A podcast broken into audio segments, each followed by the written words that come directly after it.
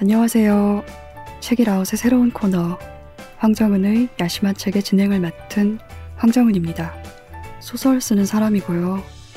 지난해 12월에 오은 작가님이 옹기종기에서 인사를 드린 적이 있는데요. 오늘 이렇게 이웃 방송을 맡아서 다시 인사를 드립니다. 반갑습니다.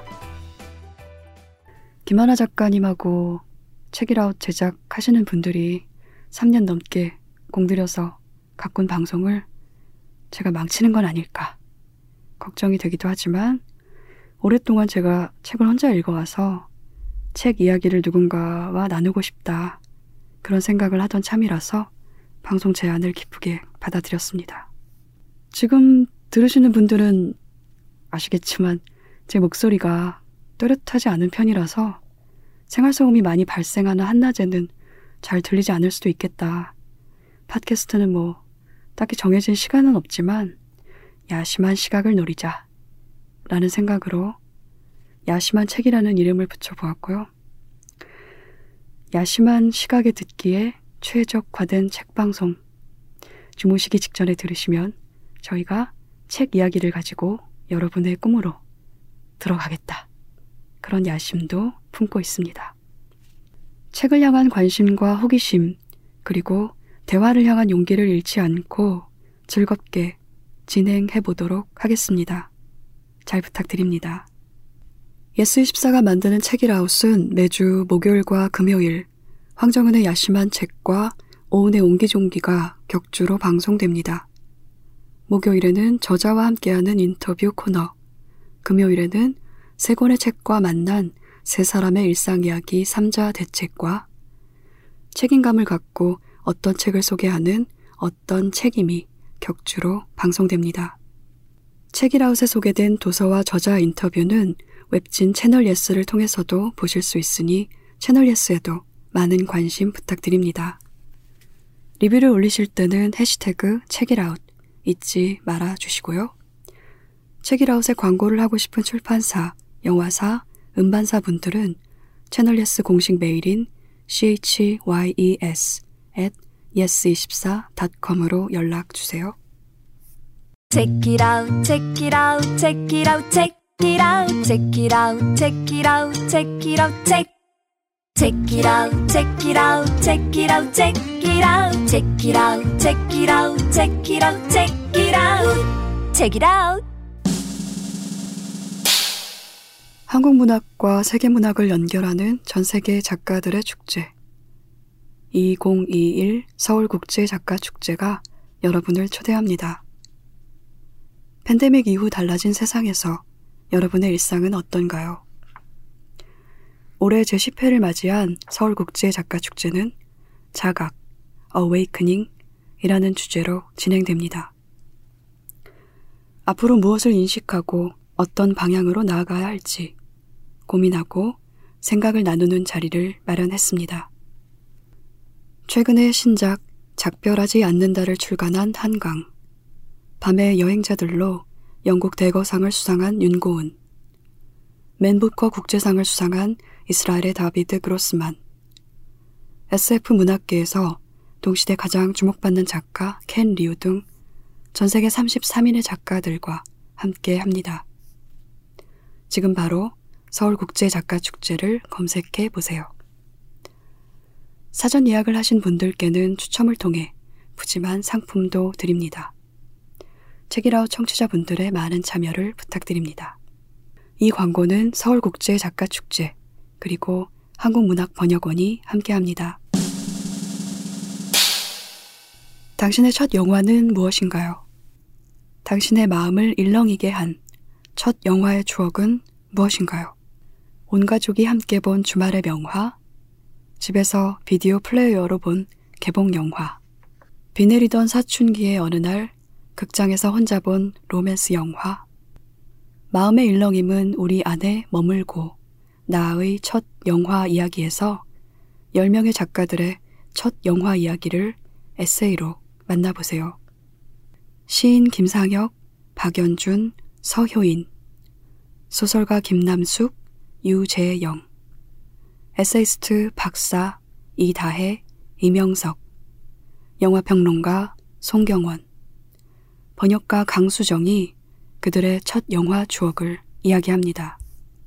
그 계절의 날씨, 극장까지의 거리, 공간의 냄새, 의자의 삐걱거림, 귓가에 맴도는 음악, 그리고 스크린에 불이 켜지고 어둠 속에서 함께지만 혼자 이야기가 흘러가는 순간을 바라보았던 일을 이야기합니다. 예스24 문학 뉴스레터에서 소개한 책 마음의 일렁임은 우리 안에 머물고 나의 첫 영화 이야기에서 작가들 안에 머물러 지금의 그들을 만든 첫 영화의 일렁임을 함께 느껴보세요. 이 광고는 테오리오 출판사와 함께합니다. Check it out, check it out, check it out, check it out, check it out, check it out, check it out, check. Check it out, check it out, check it out, check it out, check it out, check it out, check it out, check it out, check it out. 야심한 책 첫 시간 첫 게스트로 첫 장편 소설을 낸 작가님을 모셨습니다. 1차원이 되고 싶어를 쓴 박상영 소설가 자리에 나오셨어요. 안녕하세요. 아, 네, 안녕하세요. 네, 반갑습니다. 지금 너무 황정은 선생님께서 작가님께서 약간 새벽 공기 같은 목소리셔서 네, 제가 톤을 어디에 맞춰야 될지 저는 약간 오후 12시에 깔깔맨 같은 사람이라서 네. 조금 네, 고민이 돼요. 아, 네, 괜찮습니다. 어떤 톤이든. 네. 제가 박상현 작가님의 방송을 여러 종류별로 다양하게 들었거든요. 아, 네. 톤 맞춤이 되게 다양하게 가능하시더라고요. 아, 그럼요. 네, 네, 뭐 편하신 대로. 되면 잘 네, 어느 네. 톤이든 가능하기 때문에 네. 네. 오늘이 제 첫 녹음인데 네. 진행에 좀 실수가 있을 게 다분히 예측되는 상황인데도 흔쾌히 나와주셔서 고맙습니다. 아, 제가 너무 네. 사실 이제 딱 그 새 진행자 분이 어떤 분이시다 얘기를 듣자마자 제가 요, 그 지금 같이 오신 정민규 편집자님께 막 쾌재를 불렀어요. 또 아, 네. 너무 좋다고. 예. 물론 이제 옛날 진행자분도 제가 너무 친하고 좋아하는 사랑하는 진행자분이셨지만 또 제가 너무 예전부터 가장 좋아했던 작가분이 네. 진짜 또 네. 네. 팟캐스터 진행자분이셨기 아, 네. 때문에 예, 네. 저는 뭐 아이고. 너무 감사하죠. 네. 아 저기 정면에서 눈 마주치면서 이런 얘기 들으니까 네, 막 심장이 뛰고 막 그렇습니다. 저는 박상영 작가님을 그나마 다른 작가분들에 비해서는 좀 음. 자주 뵌 편인 것 같아요. 이번이 한 다섯 번째 정도 되는 것 같은데. 에이, 벌써 그렇게 네네. 네. 즉 짧게 짧게 저희가 스쳐 맞아요. 지나간 적이 네. 있는데 박상현 작가님에 대해서는 제가 크게 두 가지 인상을 가지고 있거든요. 뭔가요? 말씀드려도 되나요? 그럼요. 네. 떨리네요. 첫 번째는 저. 네. 반바지. 뵐 때마다 반바지를 입고 계셔서 네. 아, 반바지 정말 좋아하시는구나라고 생각을 했는데 네. 김하나 작가님 마지막 방송에 음. 녹음을 보내셨더라고요. 네. 그래서 네. 스스로를 반바지 요정? 아니 이라고. 아니요. 짧은 반바지파. 아 짧은 반바지. 예, 아, 예. 네, 너 김한- 요정으로 기억하고 있지 저는. 선생님의 무의식이 저를 요정으로 어, 네. 어, 그렇게 네. 파악하고 계셨나 그랬나. 봐요. 예. 그랬나 봐요. 이럴 수가. 네. 어, 네. 예. 아무튼 그 저희가 저희 둘 다 이제 공개 방송했을 때 엄청 짧은 반바지를 입고 와서 네. 둘다 이제 다리를 보이며 방송을 했었거든요. 아. 그래서 그렇게 됐고 네. 말씀하신 대로 제가 몸에 열이 많아서 네. 오늘도 반바지를 이 아, 오늘도 입고 또- 오셨나요? 네네네. 네. 짧은 반바지. 네. TMI지만 네, 경황이 없어서 제가 반바지를 오늘도 입으셨는지 미처 네, 안 보질 보시는 게 못하고. 좋죠. 사실 네. 방송 진행에 차질이 어, 생기실 수도 네. 있기 때문에. 그, 그렇습니다. 네. 그리고 제가 두 번째 인상이 음, 음, 가장 먼저 사라진다. 음, 가장 먼저 사라지세요. 음, 제가 이걸 아는 이유가 네. 저도 빨리 사라져서 보면은 어, 제가 자리를 뜰때 네. 내가 너무 일찍 사라지는 건 아닌가. 라는 약간의 좀 죄책감을 품으면서 거리를 막 걸어가는데 저기 앞에 박상은 작가님이 뒷모습이 이렇게 걸어가고 계시는 네, 거예요. 그래서 그걸 보면서 아 참 좋은 친구들이 있구나라는 생각을 했어요. 왜 그런 생각을 했는지 모르겠는데 아, 저 작가님에게 약간- 좋은 친구들이 참 많은데 그 자리엔 없는 거죠. 그 빨리 저렇게 가시는구나 이런 생각을 그런 개념이죠. 집에 꿀 발라놨나 보다 이런 느낌으로 어딜 저렇게 네. 어딘가요? 네. 급하게 할까. 아, 저 또 다른 의미에서는 어, 저렇게까지 빨리 가는 애들을 이해해 주는 거면 참 좋은 친구들인가 보다 약간 네. 그런 의미도. 네, 네, 네. 근데 정말 정확하신 게 사실 네. 보통 다른 분들은 제가 이제 이렇게 약간 목소리도 좀 하이돼 있고 그러니까 어 되게 이런 여럿이 있는 자리를 즐긴다고 생각하시는데 네. 제가 사실 그 게이지가 있어요. 그래서 마이너스 1씩 계속 따르고 있거든요. 음. 사회성 게이지가 조금씩 딸다가 영이 영을 딱 치면은 미련 없이 도망치는 음, 거죠. 네, 그래서 맞아요. 그런 느낌이었어요. 네, 도망간다. 맞아요. 네, 막 네. 누구보다도 기계적으로 웃고 있다가 네. 이빨 여덟 개씩 보이면서 웃다가 어, 그러면 그때 저랑도 마주 앉아서 아주 환하게 웃고 계시곤 했는데. 이게 기계적인 웃음이었나요? 아니, 아니. 전부 다. 그때는 진심을 다해서 아, 네. 네, 팬심을 담아서 웃고 있었고 그랬구나. 그럴 때 오히려 제가 좀 뚝딱거리는 편이고 네. 오히려 약간 그 업무적일 때 또 이제 조금 싫은 사람과 함께 있을 때 좀 더 매끄러워요. 네, 아, 그, 그러셨구나. 어, 그래서 네. 지금 오늘 저도 약간 네. 긴장되기 시작하면서 네. 어, 잘할 수 있을까? 좀 뭔가 잘해야 되겠는데라는 그 압박감이 들면서 네. 아, 우리 그런 거 버려요. 아 맞아 잘해야겠다. 이런 이런 거 버리시다. 한국인의 이런 네. 정서 버려야 됩니다. 아, 그치, 잘할 필요 없- 어, 맞아. 어, 우리, 네. 네, 옆에 제작, 움직이만 하면 돼. 네, 네. 고개를, 고개를 끄덕여 주시네요. 다행히. 네. 제작진들이. 네. 네. 저희 책 이야기 할까요? 네, 그래요. 네, 네. 너무, 너무 흐름이 너무 좋다. 네. 이렇게 뚝딱거리면서. 네. 네. 어, 1차원이 되고 싶어. 라는 소설을 출간하셨는데요. 네, 네. 주간 문학동네에 연재된 소설입니다. 박상영 작가님이 연재를 시작하면서 쓴 글이 웹진에 아직 남아 있더라고요. 네. 방송에 오면서 확인을 했더니 음. 그 내용을 제가 잠시 좀 읽어 볼게요. 이 소설을 쓰기 위해 지난 두 권의 책을 써야만 했다는 사실을 다른 무엇도 아닌 이 이야기를 쓰기 위해 지난 20대와 30대의 삶을 덜어내는 시간들이 필요했다. 그리고 이 소설은 내게는 너무 각별해 차마 직면할 수조차 없었던 내 삶의 어떤 순간들을 담게 되리라.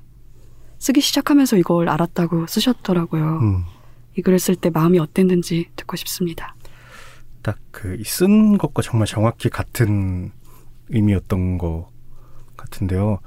아, 왜 이렇게 첫 문장이 안 써지지라는 생각을 많이 했거든요. 음. 이게 물론 이제 작가들마다 작품들마다 다 스타일이 다르지만 저는 그 뭐 들어갈 때 어려움을 느끼는 편은 아니거든요. 도입부를 여러 번 쓰고 뭐 많이 쓰고 한거 하루 만에 뭐 세 페이지 써놓고 그 다음에 이제 천천히 나가고 이런 식으로 많이 작업을 해왔었었어요. 뭐 단편을 썼을 때도 그렇고.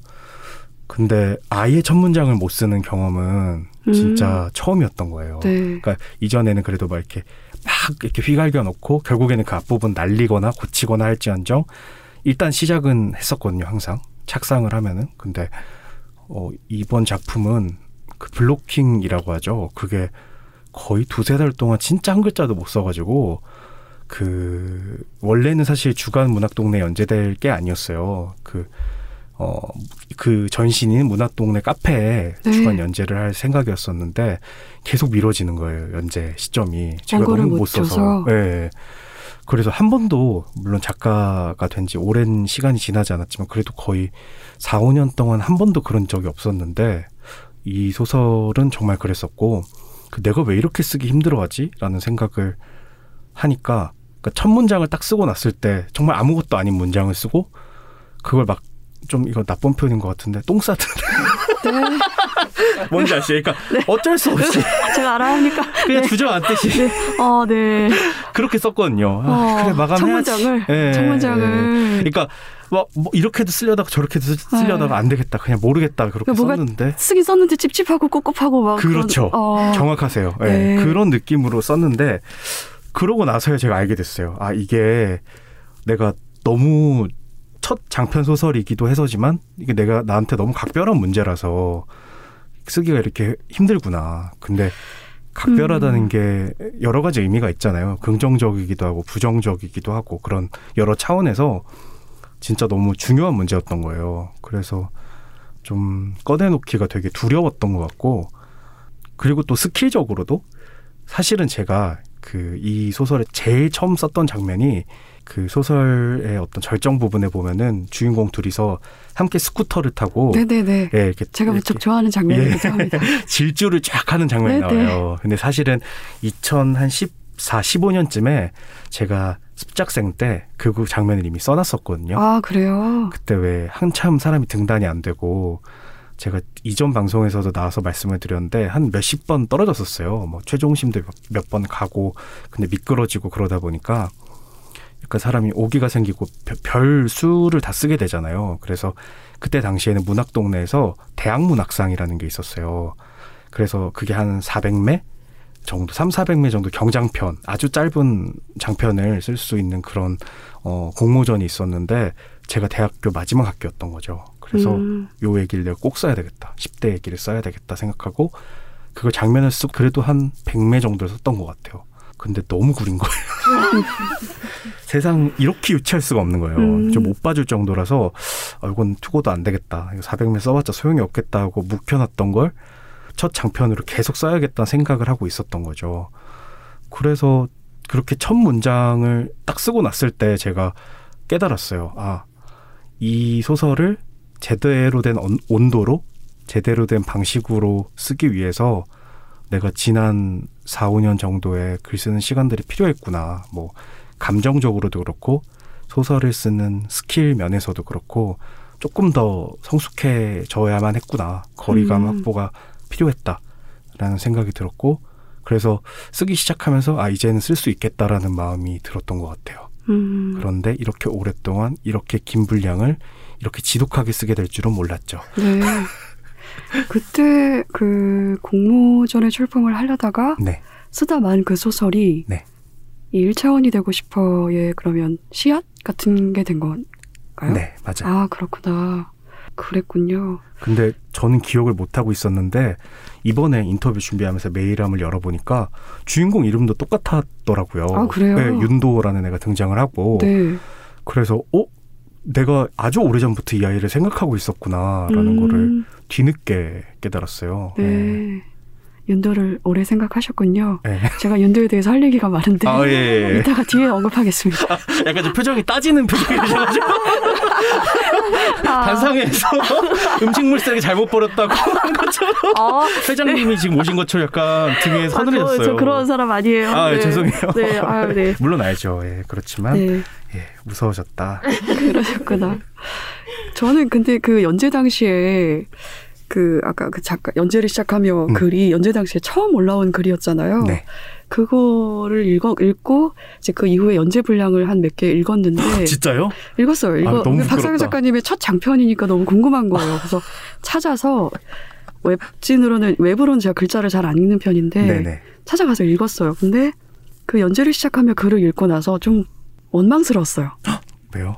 뭔가 연재를 시작하는 글이 너무나 간절하고 음, 각오가 가득해서 읽는 입장에서도 아 이거 이거를 읽으려면 뭔가 막 각오를 해야 될 것 같고 내가 내가 대체 앞으로 어떤 이야기를 만나게 될 것인가가 좀 두려운 그런 마음 있잖아요. 그런 네. 마음이 들어서 나를 이렇게 준비를 시키다니 이런 이런 태도를 먼저 준비를 시키는 이런 그래서 음. 약간 좀 원망을 하기도 음. 했답니다. 전주에서부터 오케스트라 막 들어간 그런 발라드 네. 곡 있잖아요. 네네네. 근데 멜로디는 뽕짝이고 그런 노래들 2000년대 중반에 네. 유행을 했었죠. 예. 어, 네.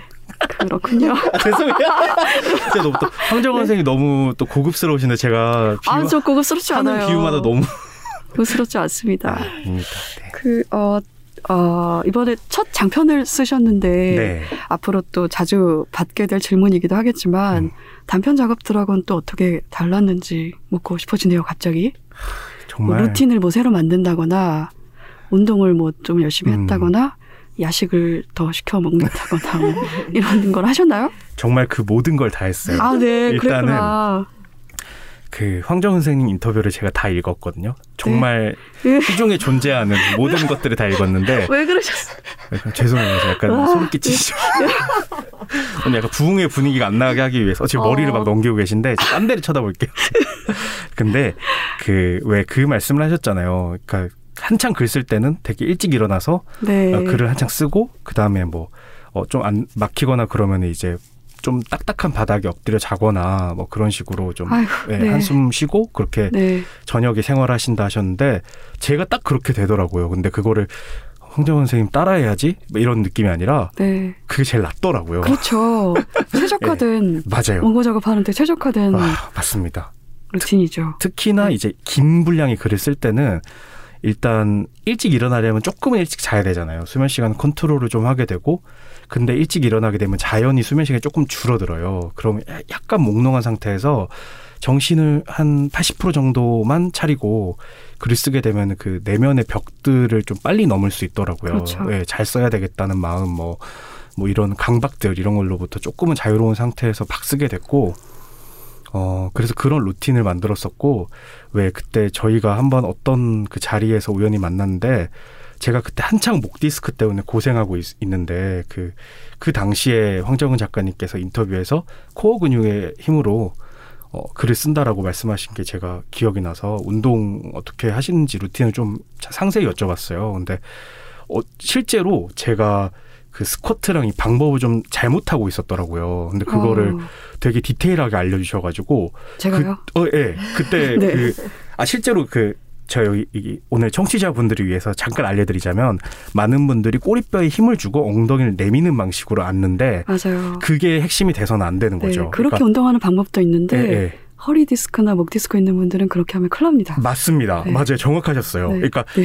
일반적인 네, 맞았군요. 예, 예. 그러니까 일반적인 사람대로 하는 그 방식대로 하면 안 됐던 거예요. 네. 그래서 이제 발 각도를 조절하고 이렇게 그 골반을 넓혀서 하는 그 방식을 터득하니까 진짜 통증이 없어졌거든요. 네. 그래서 어 네. 이분 진짜 어 뭘 아신다. 예, 예. 아, 내 몸이 아파 봐서. 진짜로 내 진짜로. 몸이 아파 보니까. 그러니까 오래 앉아서 네. 생긴 척추의 통증에 맞는 그 운동법들이 따로 있었던 거죠. 맞아요. 그래서 그 뒤로 왜 아, 그래서 선생님이 왜 그 말씀도 하셨어요. 그 혹시 뭐 트레이너 선생님이 안 가르쳐 주셨냐고 그래서 안 가르쳐 주셨거든요.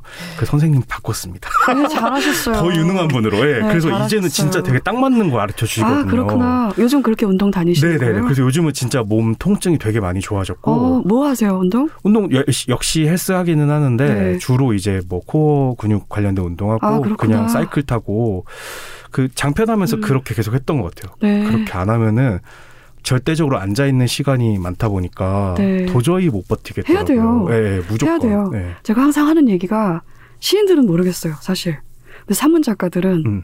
일단 장시간 앉아서 작업을 하기 때문에 읽든 쓰든 5년 후에 반드시 온다. 5년이 아, 겁이다. 와. 진짜 맞아요. 그래서 예. 꼭 해야 되고. 아, 근데 운동 얘기 더 하고 싶다. 아, 저 너무 좋아요. 너무 좋아요. 아, 좋으신가요? 청취자분들도 네. 근데 이런 고통 안고 계신 분들 많으실 거예요. 많으실 거예요. 예. 근데 네.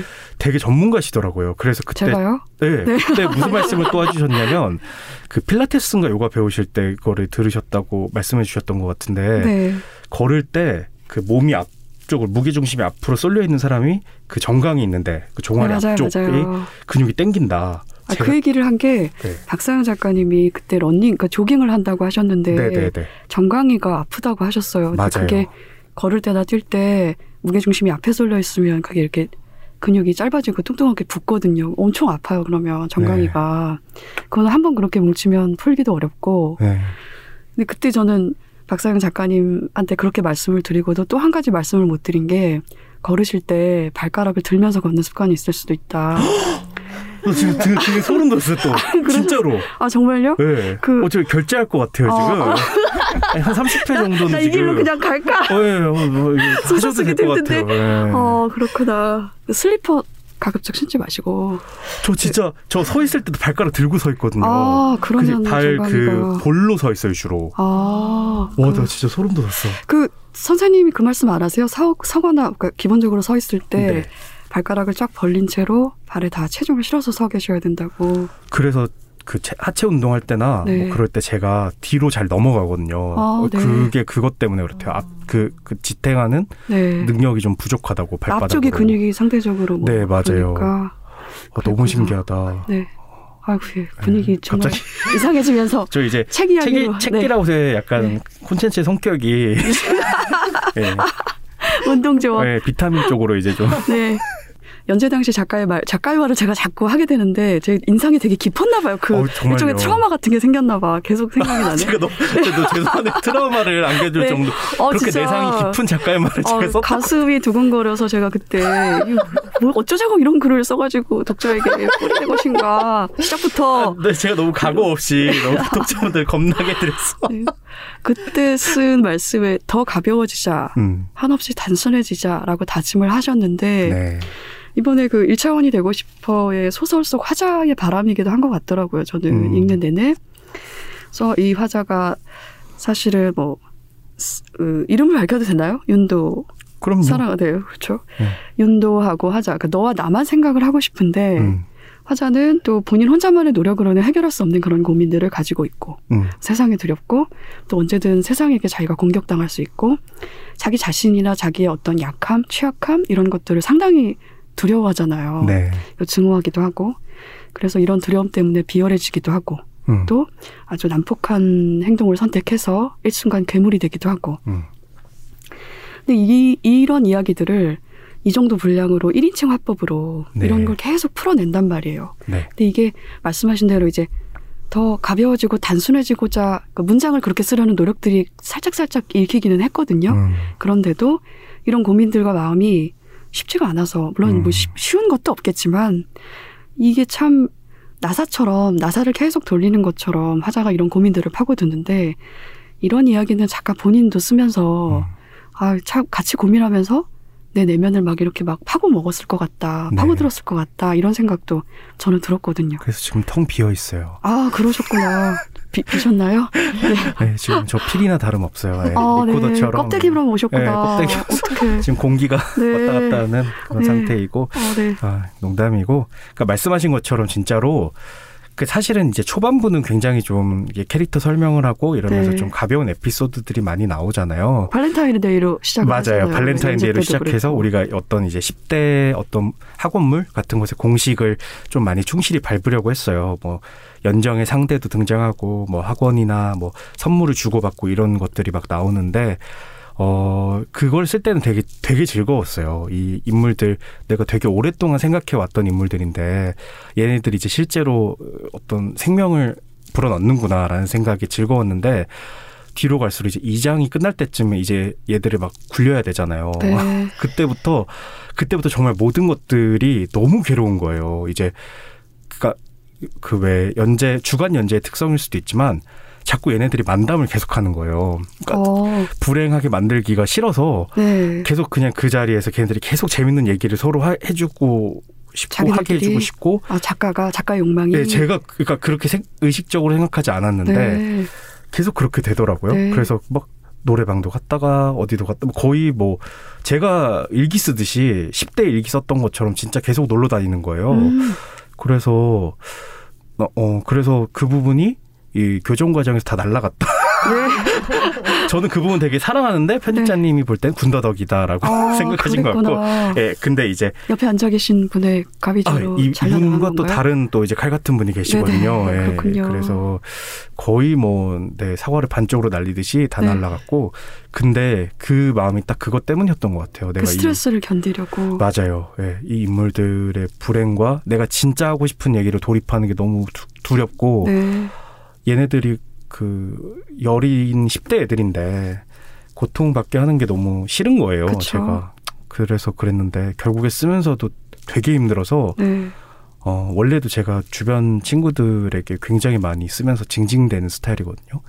뭐 새벽에 연락해서 동료 친구들이나 뭐 그런 사람들에게 개난리를 치는 편인데 음, 이번에 역대급 진상이었다고 하더라고요. 네. 선생님 혹시 그런 지는 않으세요? 쓰면서 저요. 주변에 계신 분들한테 정말 죽을 것 같다. 뭐 주변에 이런 사람이 없어서 고양이. 그냥 아그 저는 그냥 자요. 그거를 이제 음, 한번 죽었다 살아나는 경험이라고 저는 생각하는데 멋있어. 짧게라도 잠을 자고 일어나면 뭔가 리셋되는 그런 게 있어서 어, 그냥 짧게 한 생을 좀 이렇게 좀 마감하고 다시 사는 것 같은 그런 느낌이 있어서 어, 그냥 자요. 스트레스가 너무 극심하면 어, 그런 방법이 있죠. 대단하다. 네. 어, 너무 멋있어서 지금. 저는 계속 듣고 싶어요 지금. 아, 네. 라디오를 틀어놓은 것처럼. 멋쩍 멋쩍어지고 막 아. 네. 어. 귀여우시기까지. 네, 제가 조금 약- 약간 귀엽습니다. 아이고 이런 거 들키면 안 되는데 그러게요. 아, 네. 짚혀버리셨네. 이 오늘 방송이 사실은 좀 약간 예약 방송 같은 그런 느낌이 있어요. 음, 그 김하나 작가님이 진행하실 때 네네. 2018년 10월에 네, 꼭 3년 전인데 그때 책이라웃에 나오셔서 맞아요. 그첫 장편 나오면 또 불러달라고 꼭 부르겠다 이런 이야기가 오갔더라고요 이미. 어, 근데 그때가 이제 그 박상현 작가님 첫 단 첫 단편집이 나왔을 때였는데 맞아요. 네. 그때 근황으로 이미 장편을 준비하고 있다고 말씀을 하셨어요. 방송을 제가 들었거든요. 그렇죠. 네. 그때 뭐라고 하셨냐면 천진 난잡한 일을 일삼는 10대들이 한심한 30대로 성장해버린 문제적인 이야기 그리고 수성못 인근에서 벌어지는 이야기라고 그때 이미 언급을 하셨더라고요. 네. 그뭐 당시에는 뭐 구체적으로 뭘 구상하고 있지는 않다 이렇게도 음. 말씀을 하셨는데 얼개는 대강을 언급을 하신 셈인 거죠. 네, 네.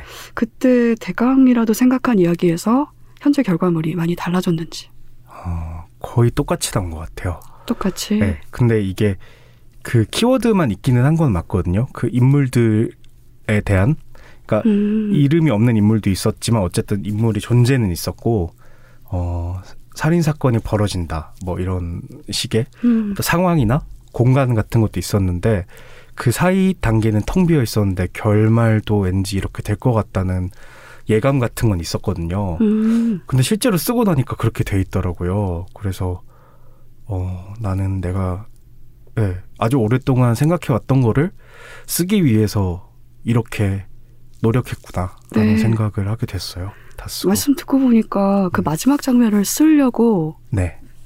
이 소설을 내가 쓰려고 지난 4, 5년 동안 소설을 써왔다는 말씀이 이 1차원이 되고 싶어의 마지막 장면을 저는 그 일종의 대면이라고 생각을 하는데 맞아요. 그 네. 순간을 쓰려고 소설을 썼다 라는 네. 생각도 좀 드네요.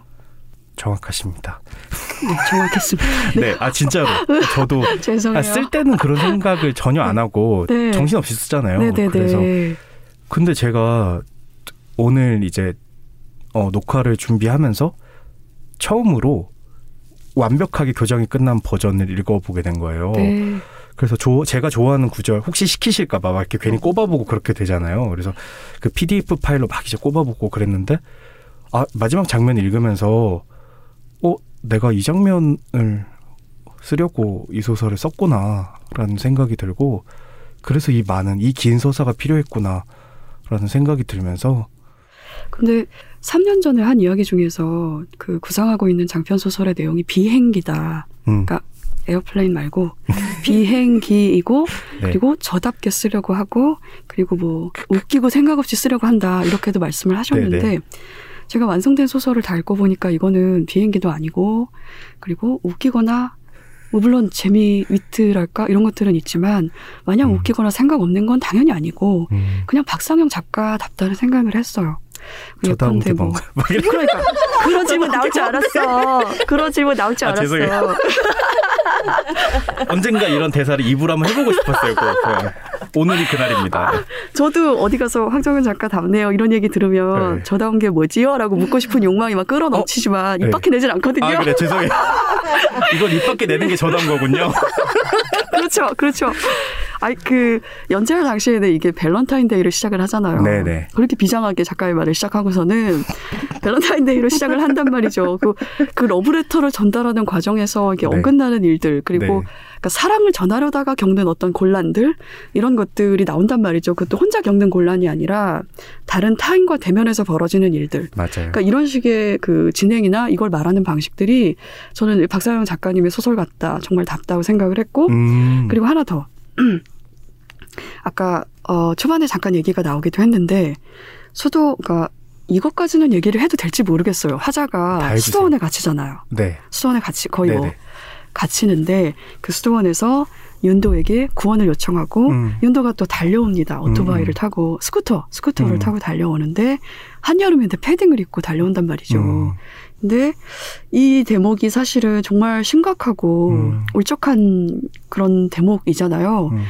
이렇게 윤도의 등에 매달려서 이렇게 스쿠터를 타고 가는데 근데 그 상황에서 깃털이 흩날리는 거죠. 음, 패딩이 찢어져서. 네, 저는 이게 그 스쿠터로 달리는 장면 자체는 마치 그 천장지구 천장지구의 마지막 장면처럼 뭔가 좀 슬퍼서 아름다울 수도 있는 그런 장면이라고 저는 생각을 했는데 깃털이 막 뭐가 막 날 날린다는 묘사까지는 제가 어, 아름답다라는 생각을 하면서 읽었거든요. 근데 패딩이 찢어진 거야. 그래서 야 너 패딩이 찢어졌어. 패딩 찢어져 어떻게 이러면서 스쿠터를 멈춰 세우고 음. 자기들끼리 농담을 주고받는단 말이죠. 네. 그래서 저는 그런 얄팍해지는 순간들 있잖아요. 그런 네. 식으로 그게 패딩이 바람막이가 됐네. 이렇게. 그렇죠, 네 네 네. 그 대사가 너무 너무 좋았고. 제가 그거 참 야심의 대사였거든요. 어, 야심이 딱 적중했어요. 네네. 아 야심한- 다행이다. 예, 야심한 책의 진행자인 저의 심중을 저격하여 아. 제가 정말 사랑하는 장면이거든요. 아 그 장면. 정말요. 이런 장면들도 박상현 작가답다. 지금 편집자님께 황정은이 사랑한 장면이라고 이렇게 지금 안 기록하고 돼. 계시죠? 아이고, 안돼. 안돼. 아이고 네. 그랬, 그랬, 그랬 답니다. 아 네. 너무 감사합니다. 네. 제가 진, 저도 정말 좋아하는 장면이라서 네, 네, 그랬을 것 같아요. 네, 맞아요. 2014, 5년쯤에 제일 먼저 썼던 장면도 그거였고 그러니까요.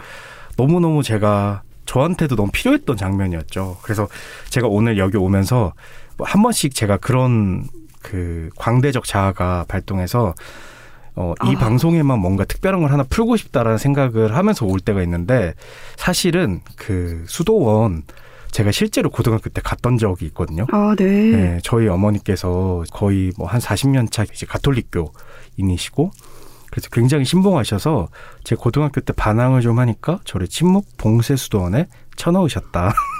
그게 가능한가요? 그러니까 일 강제로 쳐넣은 건 아니고 그 저한테 네가 워낙에 그렇게 학교 가기 싫어하고 맨날 막 죽겠다 그러고 그러니까 음, 그러면은 엄마가 아는 데가 있다. 거기 가서 그냥 좀 쉬다 와라. 그래서 어, 소설 속에는 다른 장소로 나오는데 실제로는 제가 파주에 있는 네. 한 어떤 그 장소에서 그냥 이제 먹고 자고 하면서 진짜 기도만 하는 그런 곳이 명상하는 곳이었던 거죠.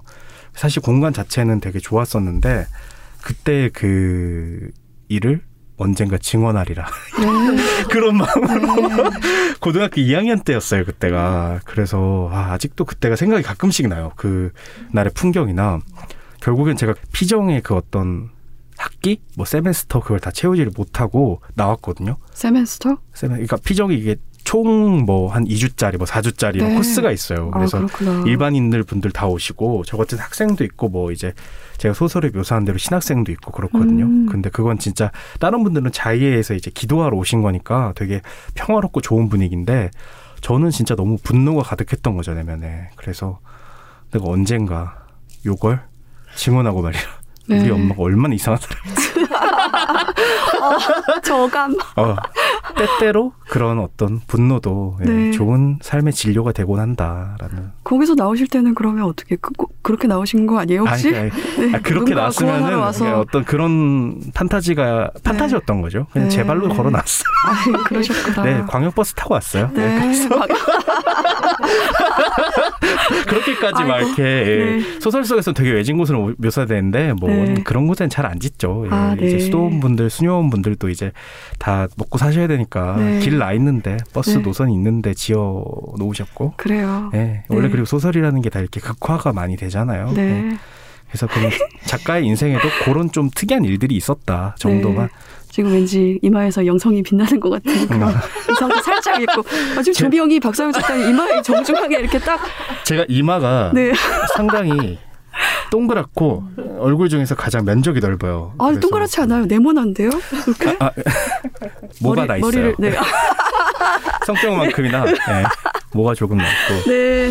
사실 어제 제가 오랜만에 원래 요즘 가- 제주도에서 살고 있는데 아, 오랜- 그러세요? 아 요즘 네 제주도에서 레지던시 프로그램에 참여해서 아, 혹시 가파도에 맞아요. 계시나요? 아, 거기 가파도에 가시, 있어요. 거기 가셨구나. 그래서 너무 좋거든요. 근데 거기 이제 머리 자를 데가 없잖아요. 그래서 이제 오늘 사회생활한다고 머리를 자르고 온 거예요. 음. 어제 이발소에서 잘랐는데 각을 칼같이 잡아주시더라. 네. 칼로 그 진짜 말 그대로 칼면도를? 이마에 네. 해주신 거예요. 그래서 그랬구나. 장인 정신을 아, 느끼면서 그랬구나. 네네. 그렇게 그래서 다듬은 머리로군요, 그러면. 많이 가꿔진 상태예요. 지금.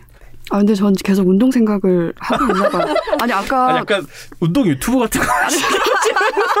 아, 유튜브는 제가 보지도 않고 그렇기 때문에. 아, 네, 어, 알겠습니다. 아까 광배적자라고 하셨는데 네네네. 저 이게 광배적자라고 들어 들어가지고 요즘 광배 운동 하시나? 제가. 광배. 어, 근데 안 진짜. 등 근육이 약해서 아시죠? 네. 왜 이렇게 어 저희처럼 이렇게 앉아서 노동하는 사람들이 다 필연적으로 등 근육이 약할 수밖에 없어요. 맞아요. 앞에 이렇게 기대 있으니까. 그러니까 어, 여- 지금 앉아 계신 분들도 한 번씩 허리 펴는 운동하시고 스트레칭 하시고 등 근육을 항상 활성화하는 시도를 하셔야 된다. 예. 등 근육은 그냥 활성화 안 되고 그렇죠. 근육을 이렇게 무게 운동을 통해서 이거를 가꿔야 돼요. 그 근육을. 아 제가 요즘에 광배 운동 하고 있어가지고. 강변도 근데 중요하죠. 어, 그렇죠? 중요하죠. 예, 중요해요. 어. 중요해요. 얘가 중요하고. 뒤에 얘가 잡아줘야지 얘가 안 무너질 수 있는 거거든요.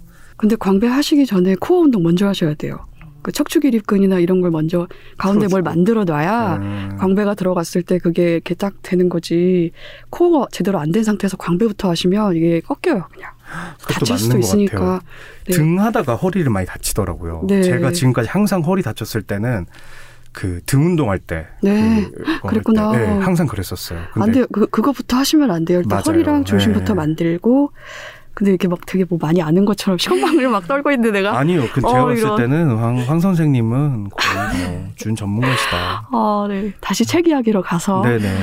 1차원이 되고 싶어가 책의 제목인데요. 음, 이거 저는 한편으로는 그렇게 되기가 어렵다. 이런 음. 말로도 계속 읽혔거든요. 네. 1차원의 순간처럼 더 네. 가벼워지고 한없이 단순해지고 싶은데 음, 음. 현실 자체가 단순하지 않고 가볍지 않다. 이런 말이기도 한 것 같고. 저는 그래서 제목을 1차원이 되고 싶어를 눈으로 읽으면서도 계속 부정형으로 그 제목을 음. 생각을 했거든요, 사실은. 제목의 내용이기도 한 이 1차원이 되고 싶다는 욕망이 소설 속에서는 또 이렇게 설명이 되기도 해요. 화자가 나를 짓누르는 현실의 고통을 어떻게 살아야 할지, 어떻게 견디며 살아야 할지 막막하다. 음. 이렇게 고백을 했더니 화자의 저는 뭐 여- 연인이라고 이미 생각을 하는데 화자의 연인인 윤도가 이렇게 말을 합니다. 그럼 1차원의 세계에 있자. 너와 나. 두 개의 점을 잇는 선분반이 존재하는 1차원. 이렇게 이야기를 하는데 저는 이 소설을 두 번을 읽었거든요. 첫 번째는 이제 천천히 읽고 두 번째는 좀 속도를 높여서 소설을 읽었는데 이 대목을 읽으면서 이 개시키 이 개시키 이런 생각을 했어요. 아 진짜 아, 첫 타부터 윤도가 바로 예. 아 윤도 정말 여러 번 저한테 욕을 먹었어요 이 소설에서 이 문제가 많죠. 그 네. 포비아적인 언행으로 화자한테 상처를 좀 많이 음. 주기도 하고 음. 그러잔 그런단 말이죠. 근데 맞아요. 근데 정말 정말 가슴 아픈 게 음, 윤도가 아직 어려. 음, 윤도도 어리단 말이죠 나이가 음. 이게 지금 중학생에서 고등학생 사이의 이야기가 이제 주로 나오는데 네네. 또 결정적으로 화자를 상처 입히는 말을 할때 윤도가 그 말에 스스로 상처 입는 듯한 그런 맞아요. 그런 말들을 하거든요. 음. 너무 가슴이 아프고 음, 음. 그리고 이 윤도가 말한 이 1차원의 선분이라는 이, 이 세계 말이에요. 이게 너하고 나만 있다는 이 이야기가 음, 저는 읽으면서 현실에서도 부침을 겪고 있는 청소년 성소수자들 그리고 음. 이미 성인이 되었어도 음. 그, 그 성소수자들이 겪고 있는 상황을 생각하면 이게 뭐 단순해서 단순하고 명확해서 아름답기도 한 세계지만 음. 동시에 고립이기도 하단 말이죠. 그래서 참 마음이 아팠고 또 둘의 관계를 그냥 단순한 선분으로 내버려 두지 않는 어떤 음. 사회적 장벽들이 계속 있고 맞아요. 선입견, 뭐 편견, 그리고 뭐 혐오 음. 당연히 있고 이런 게 또 타인의 것만은 아니고 본인의 것도 있잖아요. 본인이 맞아요. 갖고 있는 자기 네. 자신을 향한 두려움, 공포, 불안 이런 것들이 있어서 참 간단하지 않다. 음, 되, 되기가 쉽지가 않다. 되고 그- 싶지만 이라고 자꾸 읽혔어요. 너무 정확하신 게 그게 상대방에게 그러니까 나라는 화자에게 어 로맨틱하게 위안을 주기 위한 말이기도 하지만 어 윤도 스스로가 스스로에게 하는 말이기도 한 거죠 사실은 네. 예 그냥 같은 어떤 비슷한 온, 온도의 감정을 느끼고 있게 한, 있기는 한 거죠 사실 네, 어린 저도 그렇게 봤어요. 예 그렇게 읽혔다면 너무 다행이고 네. 그래서 진짜 둘만 남았으면 좋겠다라는 그때 그 순간의 마음은 진심이 아니었을까라는 네. 생각을 하고 있고 그래서 내 작가인 저도 단순해지고 싶다라는 생각을 정말 많이 하면서 썼었고 잘 안 되잖아요, 근데. 안 되죠. 쓰는 와중에도. 예. 그것 그리고 원래 기본적으로 사람 자체가 뭐 여러 가지 사고 방식이 있는데 저는 제 생각의 형태가 막 진짜 심각하게 꼬인 털실 실타래 같다는 생각을 많이 하거든요. 그러니까 어디가 시작점인지도 모르고 어디가 끝인지도 모르는데 계속 꼬여 있고 그래서 되짚어 가면 갈수록 점점 더 꼬이는 기분이 든다는 음. 생각, 특히 잠이 잘 안 올 때 그런 생각을 많이 하잖아요. 그리고 왜 많은 분들이 요즘 명상을 하시잖아요. 근데 저는 그걸 정말 못 하거든요.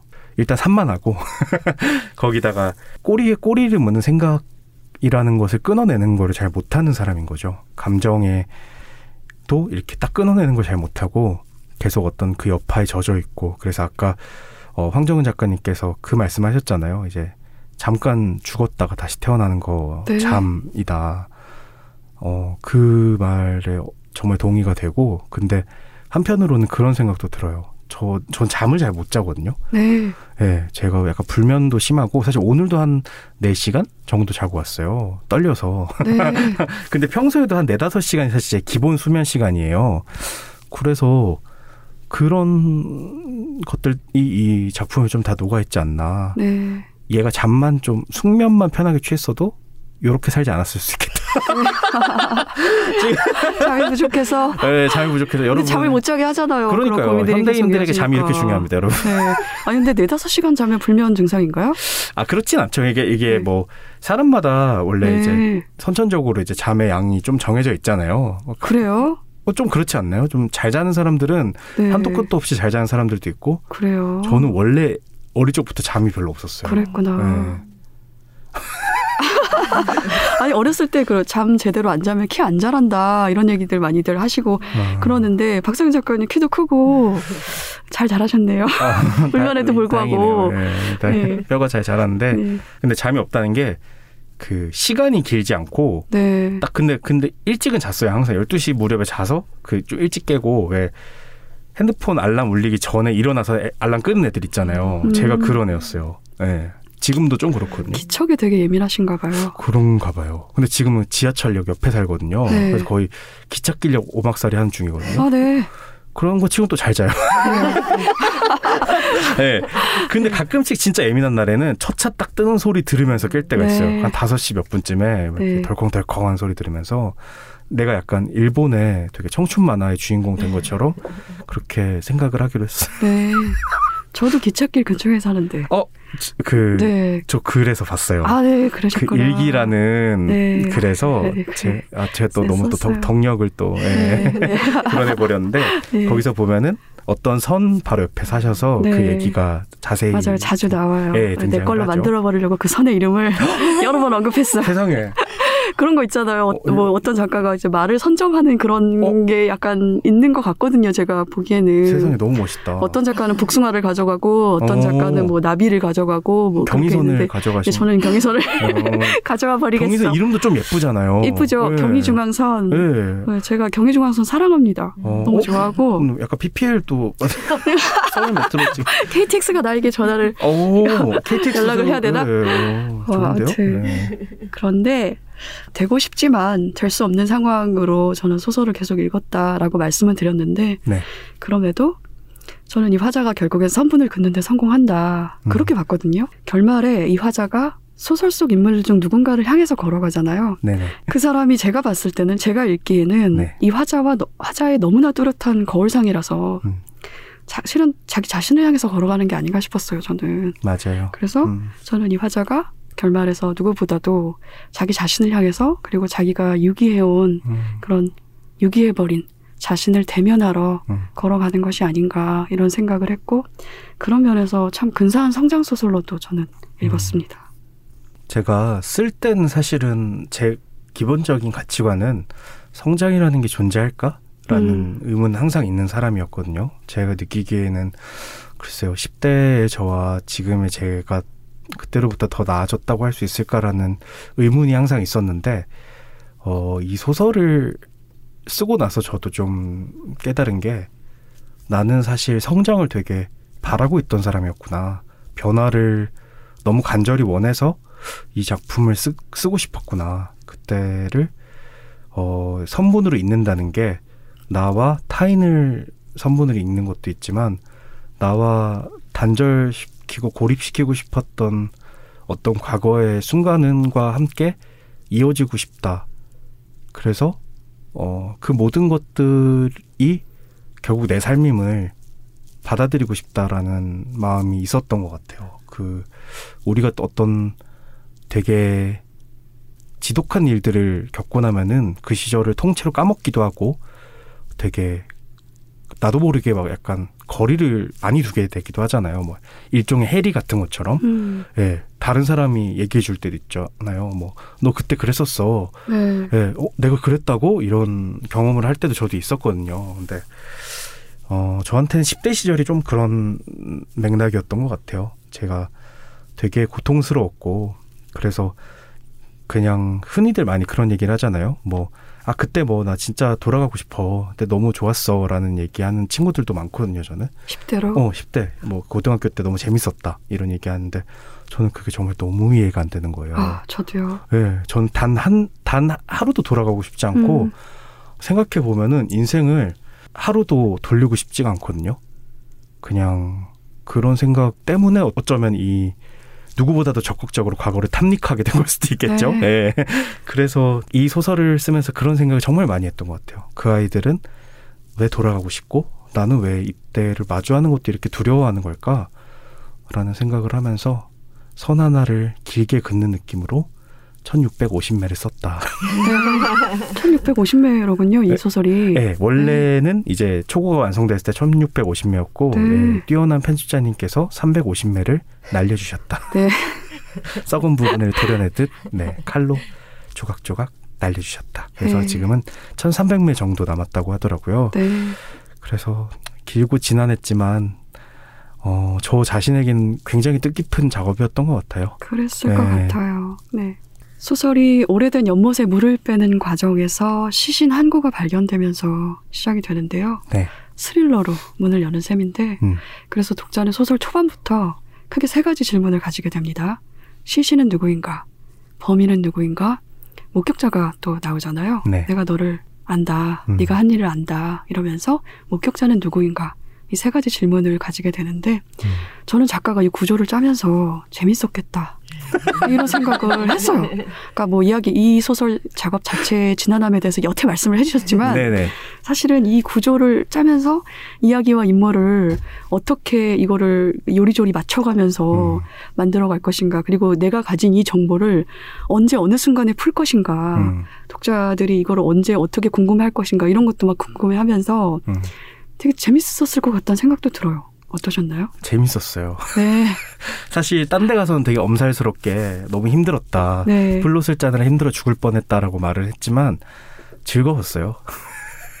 제가 원래 스릴러, 미스터리, 호러 장르를 정말 좋아하거든요. 아 좋아하시는구나. 예, 예. 읽는 거, 보는 거 다 좋아하고 호러 영화, 뭐 스릴러 영화도 정말 다 챙겨보는 편이고 제가 소설에도 비슷한 장면을 썼는데 제일 처음 제 문학의 본류가 사실은 추리 소설이에요. 네. 그래서 에거서 크리스티 그 옛날에 해문 출판사 빨간 책이요. 네, 빨간 네. 책, 싼책 있잖아요. 네. 네. 아시죠? 손바닥만한 책.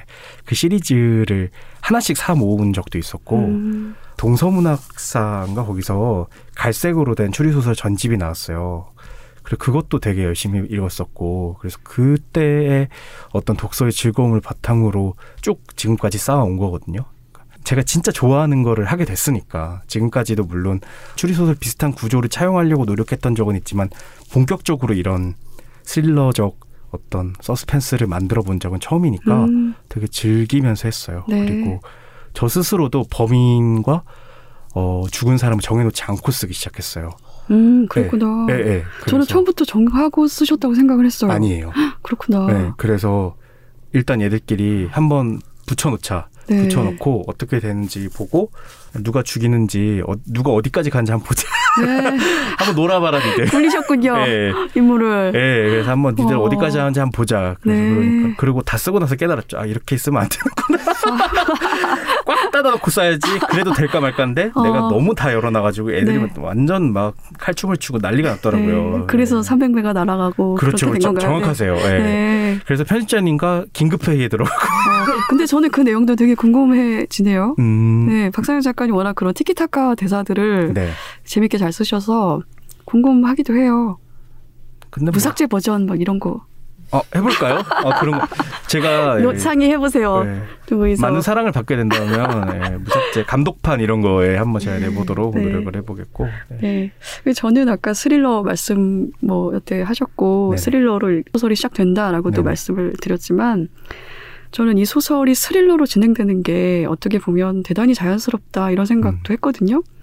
뭐 여기 지금 이렇게 이 여섯 분이나 앉아 계시는데 지금 녹음실에 이렇게 앉은 사람들도 우리가 이렇게 자라서 이렇게 앉아 있지만 저마다의 성장기 장르가 결국은 스릴러가 아닌가 싶은 생각도 들고 한 번씩 여쭤보고 싶네요. 그럼, 그러니까. 아니 누구나 다들 죽음 근처에도 가보고 생각만으로도 죽음 근처에도 가보고 어. 그리고 뭐 그 성장기 때 그 그 말로는 설명할 수 없는 그런 어. 그 지랄 같은 그 시기에는 어, 범인도 있고 나를 너무나 고통스럽게 만든 범인도 있고 그럼요. 그리고 목격자도 있고 다 있단 말이죠. 맞아. 그리고 전해준 애들이 꼭 있다. 네네 깜짝 촉새처럼 네. 전해주고 목격자들도 그런 애들이 제일 있고. 문제 언제나 네. 아시죠? 이상하게 그렇죠. MSG를 쳐서 그래서 어, 이야기를 만들어낸 사람들을 여러분들 조심하세요. 이를테면 소설가 같은 사람들 농담이고 네. 예. 그 심지어는 수성목 같은 그런 장소들도 그럼 있지 않습니까? 네. 다들 뭐 여태 뭐 누구한테도 말한 적 없고 그래서 뭐 아무한테도 아직 발견되지도 않았고 내가 아직 음. 건져내지도 못한 어떤 나의 일부 같은 게 아직 거기 잠겨 있는 경우들도 다들 있을 테고 맞아요. 그래서 가족한테도 네. 부모님한테도 누구한테도 털어놓지 못한 은밀한 비밀 같은 거 그렇죠. 하나씩 공개해 볼까요? 아 지금 이, 이 이야기를 하면서 박수영 작가님의 눈빛이 굉장히 그윽해졌어요. 저 지금 이런 걸 뭔가 파내면서 제가 굉장히 큰 희열을 느끼는 사람이거든요. 본인의 것을 한번 파보시면 그거는 이제 단행본의 네 권의 단행본 읽으시면 아, 전 장사치라서 네. 네, 네. 알겠습니다. 틈만 주시면 큰일 나요 제가. 네. 네. 아, 이 소설은 시신이 발견된 뒤에 네. 시신도 발견되지만 너의 과거를 기억하고 있다 이런 편지를 화자가 받으면서 시작됩니다. 음, 저는 이런 편지를 받으면 정말 무서울 것 같더라고요. 정말 두려울 것 같고 맞아요. 이게 그 그런 편지를 보내온 그 사람의 기억이 아니라 너와 나의 기억인 거잖아요. 음. 너와 나의 기억인데 절반은 내가 알지만 음. 나머지 절반을 내가 정확히 안다고도 할 수 없고 음. 그리고 우리가 공유하고 있는 기억이지만 정확히는 공유하고 있지 않은 그런 기억. 음. 이런 것들이라서 무서울 것 같다. 얘가 기억하고 있는 게 대체 뭐지? 음, 그건 또 얼마나 내가 알고 있는 거지? 음. 혹은 뭐 얼마나 사실에 가까운 거지? 혹시 내가 뭔가를 왜곡하고 있는 건 아닌가? 음, 계속 궁금하고 두렵고 그럴 것 같아서 네.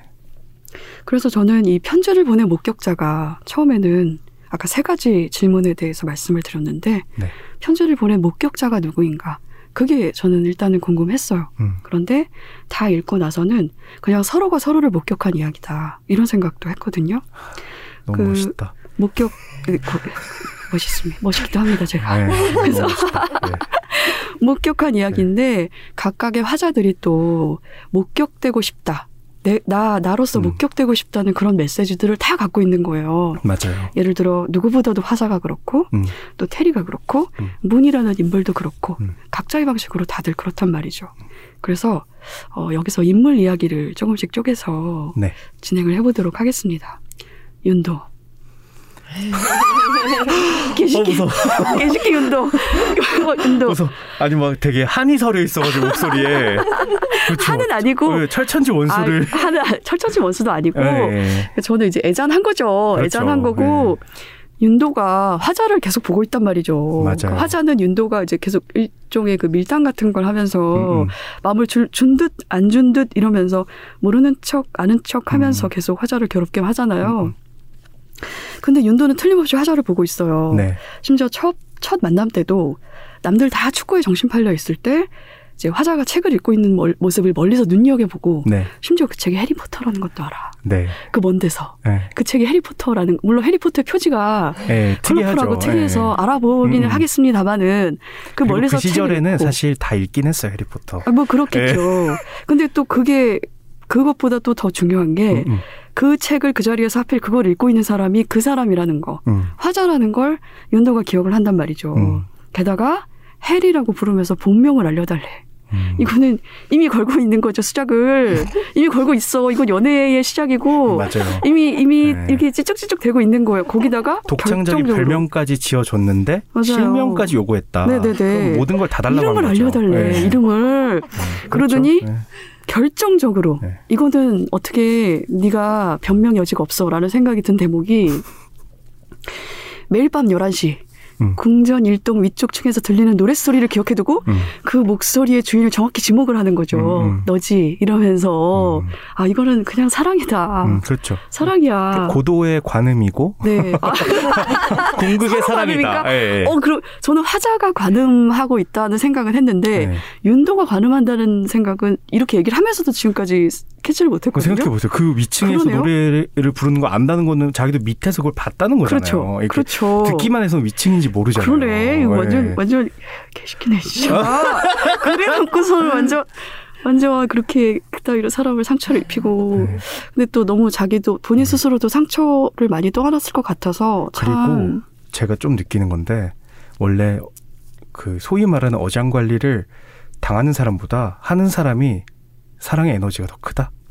아 그런가요? 그래요. 왜냐면 그거 더 많이? 생각하고 더 많이 지배하려고 노력하는 거잖아요. 아, 그러니까 그렇구나. 사실은 더 많은 애정을 갈구하는 사람이라는 생각을 전 아, 자주 그, 네, 하거든요. 네. 그러니까 그래서 그거. 그만큼 더 많은 애정을 역사적으로 쏟고 있는 사람이 네. 아닐까 하는 생각을 네. 많이 해요. 제가 그 많이 당해봐서 이런 생각한 건가? 그, 예. 예, 아, 그래도, 예, 그래도 그래도 예. 그래도 혼나야 돼. 아무튼, 그렇고, 화자에 관한 이야기를 해보면, 화자가 이제 소설 속에서 사회성 있는 눈웃음의 소유자. 음. 저는 이 대목에서 그냥 딱 박상현 작가님 생각을 했는데, 음. 저는 사회성이 좀 떨어지죠. 그래도 네. 너무 나쁜 말도 많이 하고 그 주로 이제 서글서글한 척 다가갔다가 말로 다 말아먹는 애들이지. 일찍 자리 뜨는. 예, 예, 새치어로 뜨는. 말아먹고 일찍 자리. 꼭 어른 어른들한테 신뢰되는 소리하고 막 그런 네. 애들 한 명씩 있잖아요. 제가 네. 그렇거든요. 그래서 네. 항상 예, 그렇게 되고 싶은 어떤 모습을 그렸던 거죠. 사실은 네. 이렇게 위장을 잘하고 또 저는 막 그렇게까지 모범생은 아니었거든요. 근데 네. 이 친구 같은 화자 같은 경우에는 되게 성공적으로 사회화가 진행된 그런 애를 한번 그려보고 싶다는 생각이 있었어요. 음, 네. 그렇구나. 음, 실패하신 거 아닌가요? 성공, 실패했죠. 성공적인 사회, 사회, 사회성을 가진 인물은 아닌 것 같다는 생각도 들고. 저- 글 쓰는 사람 그걸 모르니까 네. 성공적 성공할 수가 아니, 소설 없더라고요. 기법상 실패했다는 게 아니라 그 소설 속에서 그 인물이 사회성이 있고자 하지만 네네. 그게 일종의 무기인 거잖아요. 네네네. 자기 자신을 그렇죠. 지키려는 무기인데, 그러니까 위장 어떤 일종의 음, 페르소나를 딱 덮어 쓴 건데, 그게 사실은 내면에 들끓고 있는 건 사실은 그런 것들이 아니잖아요. 그렇죠. 말씀하신 대로 분노도 많고, 아주 못- 못된 아이죠. 아, 못된 건 아닌 것 같아요. 선생님 너무 너무 마음이. 따뜻하시다. 네. 은근히 얘 되게 못됐다니까. 마음에, 네. 하는 짓을 몇 면이 보면은 네. 얘도 장난 아니다 지금 네. 화자도. 그런 면이 있긴 하지만 네. 음, 못됐다고까지는 전 생각을 안 했고 네. 이- 근데 이렇게 저희가 약간 모호하게 대화해서 독자분들 되게 궁금하시겠다. 그러니까 읽어보시면 되죠. 네, 그럴 때는 읽어보시면 되고. 24에서 아 죄송해요. 아 저의 예, 그 자본주의 어, 사회가 네. 투철하시군요. 네, 네. 제가 거의 어, 이 화자가 음, 나만 빼고 모두가 자신의 속도로 뻗어나가고 있다. 이런 생각을 하잖아. 이런 생각으로 밤에 음. 잠을 못 잔단 말이죠. 네네. 근데 이런 고민들은 제가 청소년기에도 상당히 했던 고민들이기도 음, 하거든요. 그런데 저는 내가 선택할 수 없는 일들 때문에 평생 동안 고통을 받아왔다라고 회고를 하는 이 청소년을 사실은 크게 걱정을 하진 않았어요. 소설 속에서. 어? 왜냐하면 너 여기서 뭐 하냐? 이렇게 물어보는 인물들이 끊임없이 등장을 해요. 음, 테리도 그렇고 문희도 그렇고 가끔 윤도도 그렇고. 음, 그러면 비교적 괜찮다. 그런 음, 생각을 저는 했어요. 음, 계속 너 지금 여기서 뭐 하냐? 이렇게 묻는 친구들이 계속 음. 있는 거죠. 그런데 테리. 테리한테는 이게 없어요. 뭐, 테리한테는 이게 뭐, 없고 음, 너 여기서 뭐 하냐고 묻는 사람이 없는 거예요. 그 대신에 음, 증발되고 나서야 화자가 탓하듯이 너 뭐야? 이런단 말이죠. 음.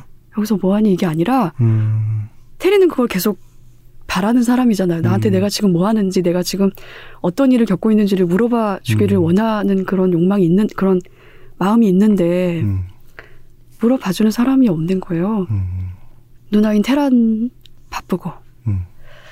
음. 그래서 증발되고 나서야 이제 탓하듯이 그렇게 묻는데, 이 소설에 등장하는 인물들이 참 다양하게 서로를 비추는 거울상이다. 그런 음. 생각을 저는 했거든요. 그런데 그 중에서 이 인물이 화자를 가장 많이 반영하고 있다.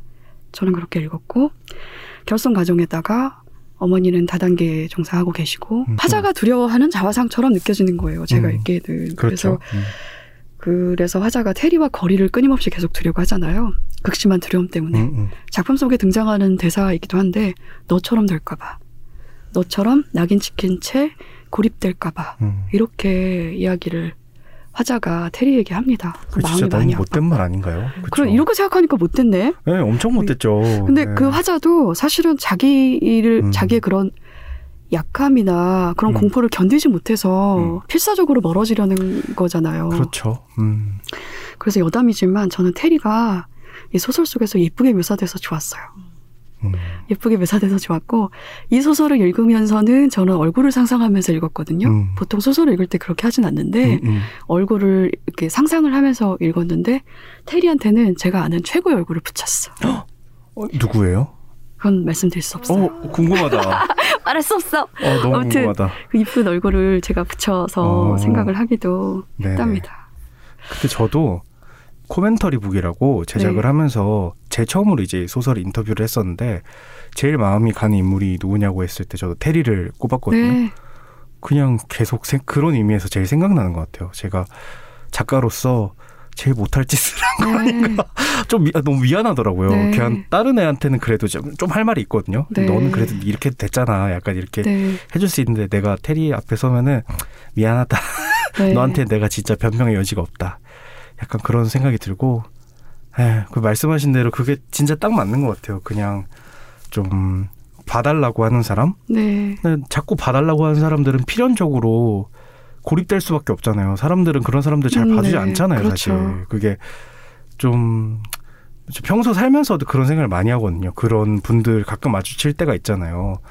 그러, 저가 그런 모습을 보일 때도 있고요. 그럴 때마다 아 이럴 때 너무 그 어떤 단순하게 표현하자면 민망하다인데 되게 마음이 참혹해질 때가 있어요. 음. 되게 그 가눌 길 없는 관심의 표현을 요하는 분들의 어떤 나의 그런 조각들 같은 걸볼 네. 때마다 그래서 그런 모습들이 좀 담겨 있는 인물이 아닌가.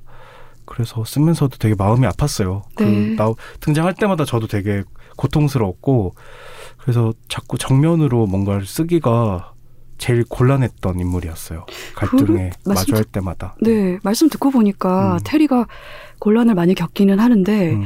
그 곤란의 세부를 이렇게 구체적으로 쓰진 않으셨어요. 충분히 그 짐작을 네. 할수 있게끔 그렇게 네, 네. 애둘러서 쓰셨더라고요.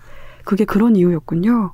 네, 제 마음도 너무 힘들었고 네, 어, 그리고 그게 어떤 전시처럼 보일까봐 그게 네, 싫었어요. 맞아요. 네. 그러니까 어, 음. 어, 폭력의 전형성을 내가 네. 전시, 나까지 전시해야 될 필요가 있을까?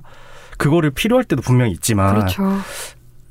나는 안 쓰고 싶다는 생각이 네. 들어서 나는 그 감정을 보여주고 싶다. 그 공포심을 오히려 카메라를 좀 돌리고 싶다는 생각이 네. 들어서 어, 좀 덜 보여주려고 마음을 먹었고 썼다가 다 날렸어요. 아, 그, 그러셨구나. 이거 이렇게 가선 안 되겠다는 생각이 저 스스로도 들고 그리고 또 마음, 마음의 힘도 이걸 쓸 때 그 부분을 쓸 때 되게 약해져 있어가지고 제가 갈등을 직시를 잘 못하겠더라고요. 그래서 아, 그냥 할, 할 만큼만 해보자. 이래서 네 지금 이, 이 친구들 이렇게 불렸지만 나 더 이상 못하겠다. 이런 음, 그래서 왜 그런 얘기도 하셨어요. 처음에 엄청 애들 굴릴 것처럼 하더니 생각보다는 어 좀 그렇게까지 많이 괴롭히지 않으셨네요. 누가 그랬을 때 음, 저는 속으로 막 아니 이렇게까지 괴롭히 더 이상 괴롭힐 수가 있단 네. 말이야. 막 네.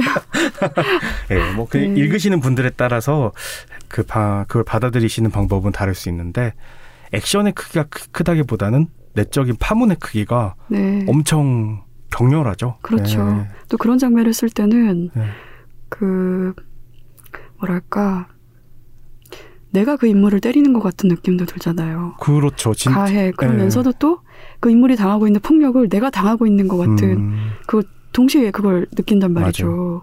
그리고 그 감정을 내가 모르는 게 아니잖아요. 그렇죠. 그 피해도 가해도 네. 알고 있는 감정이기 그렇죠. 때문에 그 재현하고 반복하고 이게 너무 네. 괴롭더라고요. 네. 문희에 대한 이야기를 조금 해볼까요? 이 네. 사람은 아주 다차원적인 역할을 맡고 있는데 그렇죠. 이분도 역시 화자의 거울상이기도 하다. 그럼요. 음. 안내자이고 대중문화 큐레이터이기도 하고 아, 되게 전문직이 됐네요. 대중문화 큐레이터. 아, 큐레이터라고 언급이 돼 있잖아요 그렇죠, 소설에 그렇죠. 네. 실제로 그런 역할을 하고 그럼요. 네. 그 가장 결정적으로 저는 이 문희라는 인물이 최종 목격자다. 최종. 목격자라는 얘기를 그런 생각을 했어요. 이야기가 어, 다 지나가고 나서 문희가 맞아요. 아까 작가님 초반에 말씀하셨지만 그게 진짜였다고 음. 그 마음과 사랑이 다 진짜였다고 음, 내가 봤다고 확인을 해주잖아요 화자한테. 진짜 최종 목- 목격자가 많네요. 네, 최종 목격자고 그 화자의 그 목격의 욕망, 음. 나를 좀 목- 누가 목격해줬으면 하는 그 욕망을 음, 가장 확실하게 실현해준, 완성해준 인물이기도 한것 음, 같다는 생각을 저는 했어요. 근데 이 문희 같은 경우는 작가님의 단편 소설에도 여러 다양한 분신들로 이미 존재하는 맞아요. 인물들 같기도 하고 음, 그래서 좀 다시 만나서 반갑기도 하고 음. 저는 그랬거든요. 음. 어, 저는 이 소설에 나오는 인물 중에 그래도 어, 가장 마음이 쓴, 쓰인 인물은 테리지만 멋지다라는 생각을 한 사람은 테란 테란 누나, 음, 테란 누나. 이분이 약점을 극복하고자 선택한 길이 저한테는 대단히 인상적이었거든요. 맞아요. 이게 예전에 제가 읽은 책인데 켄지 요시노라는 작가가 쓴 Covering이라는 책이 있어요. 어, 저 그 책 진짜 좋아해요. 으, 정말 좋은 책이죠. 네, 저 그 리뷰도 아, 진- 썼었어요. 아, 진짜요? 네, 너무 어, 좋아해서. 네, 좀 더 많은 사람들이 읽어야 되는 책인데. 제가 리뷰를 써서 많이 안 읽었나? 아, 그것도 그, 뭐야? 그게 민음사 블로그 올라왔는데. 어, 아, 뭐, 뭐, 아, 출판사들 블로그가 잘 안 읽, 안 읽는 것 같아요, 아, 좀 사람들이. 분발해 주세요. 출판사. 아, 죄송해요. 제가 주제넘게. 전화하세요. 전화하세요. 아니 근데 막 좋아요도 많이 찍히고 그래서 저는 네. 내심 아 빨리 중쇄 중쇄 돼야 된다 막 네. 이런 생각을 했거든요. 그런 소식은 없었어요? 근데 뭐 네 없어. 어, 뭐 출판사에서 아니. 원고료도 못 건지신 거 아닌가? 아, 네. 아, 그랬구나. 이거 정말 좋은 책이고. 맞아요. 저 진짜 뭐, 좋아요. 그 책. 네, 성소수자가 뭐 자신의 소수자성을 covering 그 부- 얘기뿐만이 아니라 그냥 모든 사람에게 맞아요. 다 해당되는 얘기예요, 네. 사실은. 예. 차별금지법에 대해서 사유할 때도 굉장히 아. 많은 시사점을 맞아요. 책이기도 하고 누구나 소수자성이 있잖아요. 음, 뭐, 음, 음. 뭐 왼손일 오른 오른손을 사용하는 사람들이 많은 사회에 속한 왼손잡이가 음, 음. 또 음. 그런 소수자성을 갖고 있기도 하고 이 네네. 사람은 계속 이제 왼손으로 밥을 먹거나 이러면 옆에서 음. 자꾸 타박을 하니까 맞아요. 사람들 보는 데서 오른손으로 먹는다거나 이런 것도 다 covering이란 말이죠. 음. 아무튼 그 책에서 켄지 요시노가 자기가 속한 미국 사회에서 자기가 가지는 어떤 음. 정체성들, 그러니까 성소수자 그리고 아시아인으로서의 음, 음. 자기 삶을 음. 지킬 수 있는 무기로 법의 언어를 선택을 하거든요. 아, 정확해. 맞아요. 그, 나, 네. 저는 그 대목을 읽으면서 소름이 샥, 어, 이런 선택을 할 수 있고, 이런 길을 생각을 할 수가 있구나. 이 정말 멋지다는 생각을 했는데, 소설 속에서 테란 누나도 음, 음. 사법 시험을 치른단 말이죠. 네. 이게 정말 이걸 치르면서 우리처럼 백 없고 힘없는 애들, 이렇게 얘기를 하면서 음. 이런 사, 우리 이런 우리한테는 아주 강한 언어와 제도 힘이 필요하다는 그런 이야기를 하면서. 사- 그런 걸 판단을 하고 사법 시험을 치를 결심을 하는 인물을 이렇게 소설로 만나서 저는 너무 좋았어요. 음. 그웬그 테란 누나의 말처럼 빼곡고 힘없는 그러니까 즉 가난에 시달리는 음. 청소년들이 가장 무섭게 떨어질 수 있는 구렁텅이가 무력감이라고 저는 생각을 하거든요. 아. 이거는 음. 이 구렁텅이와는 너무도 음. 다른 선택지를 보여 보여 쉽지는 음. 않겠지만 그런 선택도 있어 하고 소설이 보여주는 것 같아서 음. 저는 대단히 좋았고 그 인물이 많이 좋았습니다. 멋지다고 생각했어요. 아, 저도 제가 되게 좋아하는 캐릭터고 네, 어, 스스로에게도 타인에게도 누구에게도 거짓말하지 않으려고 노력하는 네, 사람. 맞아요. 네, 근데 그게 되게 어렵잖아요. 막 어렵죠. 네, 타인한테 거짓말 안 하는 거 오히려 쉬울 수 있다고 생각해요. 근데 자기 자신한테도 솔직해지려고 노력하는 사람이란 점에서 어, 제가 생각하는 어떤 이상을 많이 담은 캐릭터인 것 같고 음, 더불어서 어, 그 정서적인 어떤 지지와 어, 지능 두 가지 다 갖춘 애였기 때문에 그런 판단을 네. 할수 있었던 것 같아요. 테란 누나가 예, 제가 음. 느끼기에는 어, 왜 같은 부모님 밑에서 태어났지만 어, 그리고 약간 그 동생은 좀 더 스포일드 되고 뭔가 더 많은 애정을 표면적으로는 받아왔다고 기술이 되어 있잖아요. 네, 근데 사실은 테란 누나가 더 안정적인 지지와 어떤 환경에 놓여 있었던 것 같다는 생각을 저는 했고 수 있고 예, 장녀라서 맞아요. 네. 장녀라서 네. 장녀라서 믿음을 갖고 신뢰를 갖고 있다는 건 네. 책임감과 부당한 어떤 어떤 요구를 받게 된다는 의미이기도 하지만 한편으로는 더 안정적인 토대의 애정을 네. 받고 있다라는 의미이기도 하거든요. 또 조건적인 것이 아니라 음, 그래서 그런 의미에서 저는 테란 누나를 판단을 했었고 어 그리고 똑똑한 애들이 진짜 일, 일찍이 그런 걸 깨닫 더라고요. 제- 구체적인 삶의 경로를 선택을 맞아요. 해서 생각을 그게 근데 결정적인 차이 같아요. 맞아요. 내가 앞으로 뭘 할 수 있는지를 음, 음, 음. 구체적으로 생각할 수 있는 그 어떤 그것도 일종의 능력인데 상상력도 지능인 것 같아요. 저는. 어, 네. 네. 그러니까 자신의 미래를 상상할 수 있는 상상력도 지능이고 미래 사회가 어떻게 될지를 생- 상상해 볼 수 있는 능력 같은 것들도 저는 결국엔 연습과 훈련과 지능 그것들의 네. 어떤 통합인 것 같거든요. 네. 그런 의미에서 테란 누나가 이런 선택을 한 것 같다. 그러니까 자기의 객관적인 미치 어떤 것들을 파악하고 내가 어떤 사람인지도 알고 있고 그 내가 할 수 있는 모습이 어떤가 그 최선이 어떤 것인가에 대해서 이해가 있었기 때문에 음, 그런 선택들을 끊임없이 내려왔던 것 같고 부럽네요. 저는 그러지를 못해가지고. 네. 아니 저희가 지금 능력이라느니 뭐 지능이라고 음. 얘기는 했지만 사실은 이게 선천적인 것이라기보다는 음. 후천적으로 이제 사회적 조건으로 주어지는 것들이 경우가 더 많아서 그렇죠. 참 생존 본능이라고 생각해요 저는. 네. 그러니까 척박하지만 아 뭐 누구한테는 생존 본능 없겠습니까? 아, 다들 그렇고. 있는데 네. 무기력에 잠겨서도 생존 본능은 있죠. 그렇지만 그렇네요. 네, 그렇죠. 선생님 역시 대단하시다. 네. 아그 생각은 못했어요.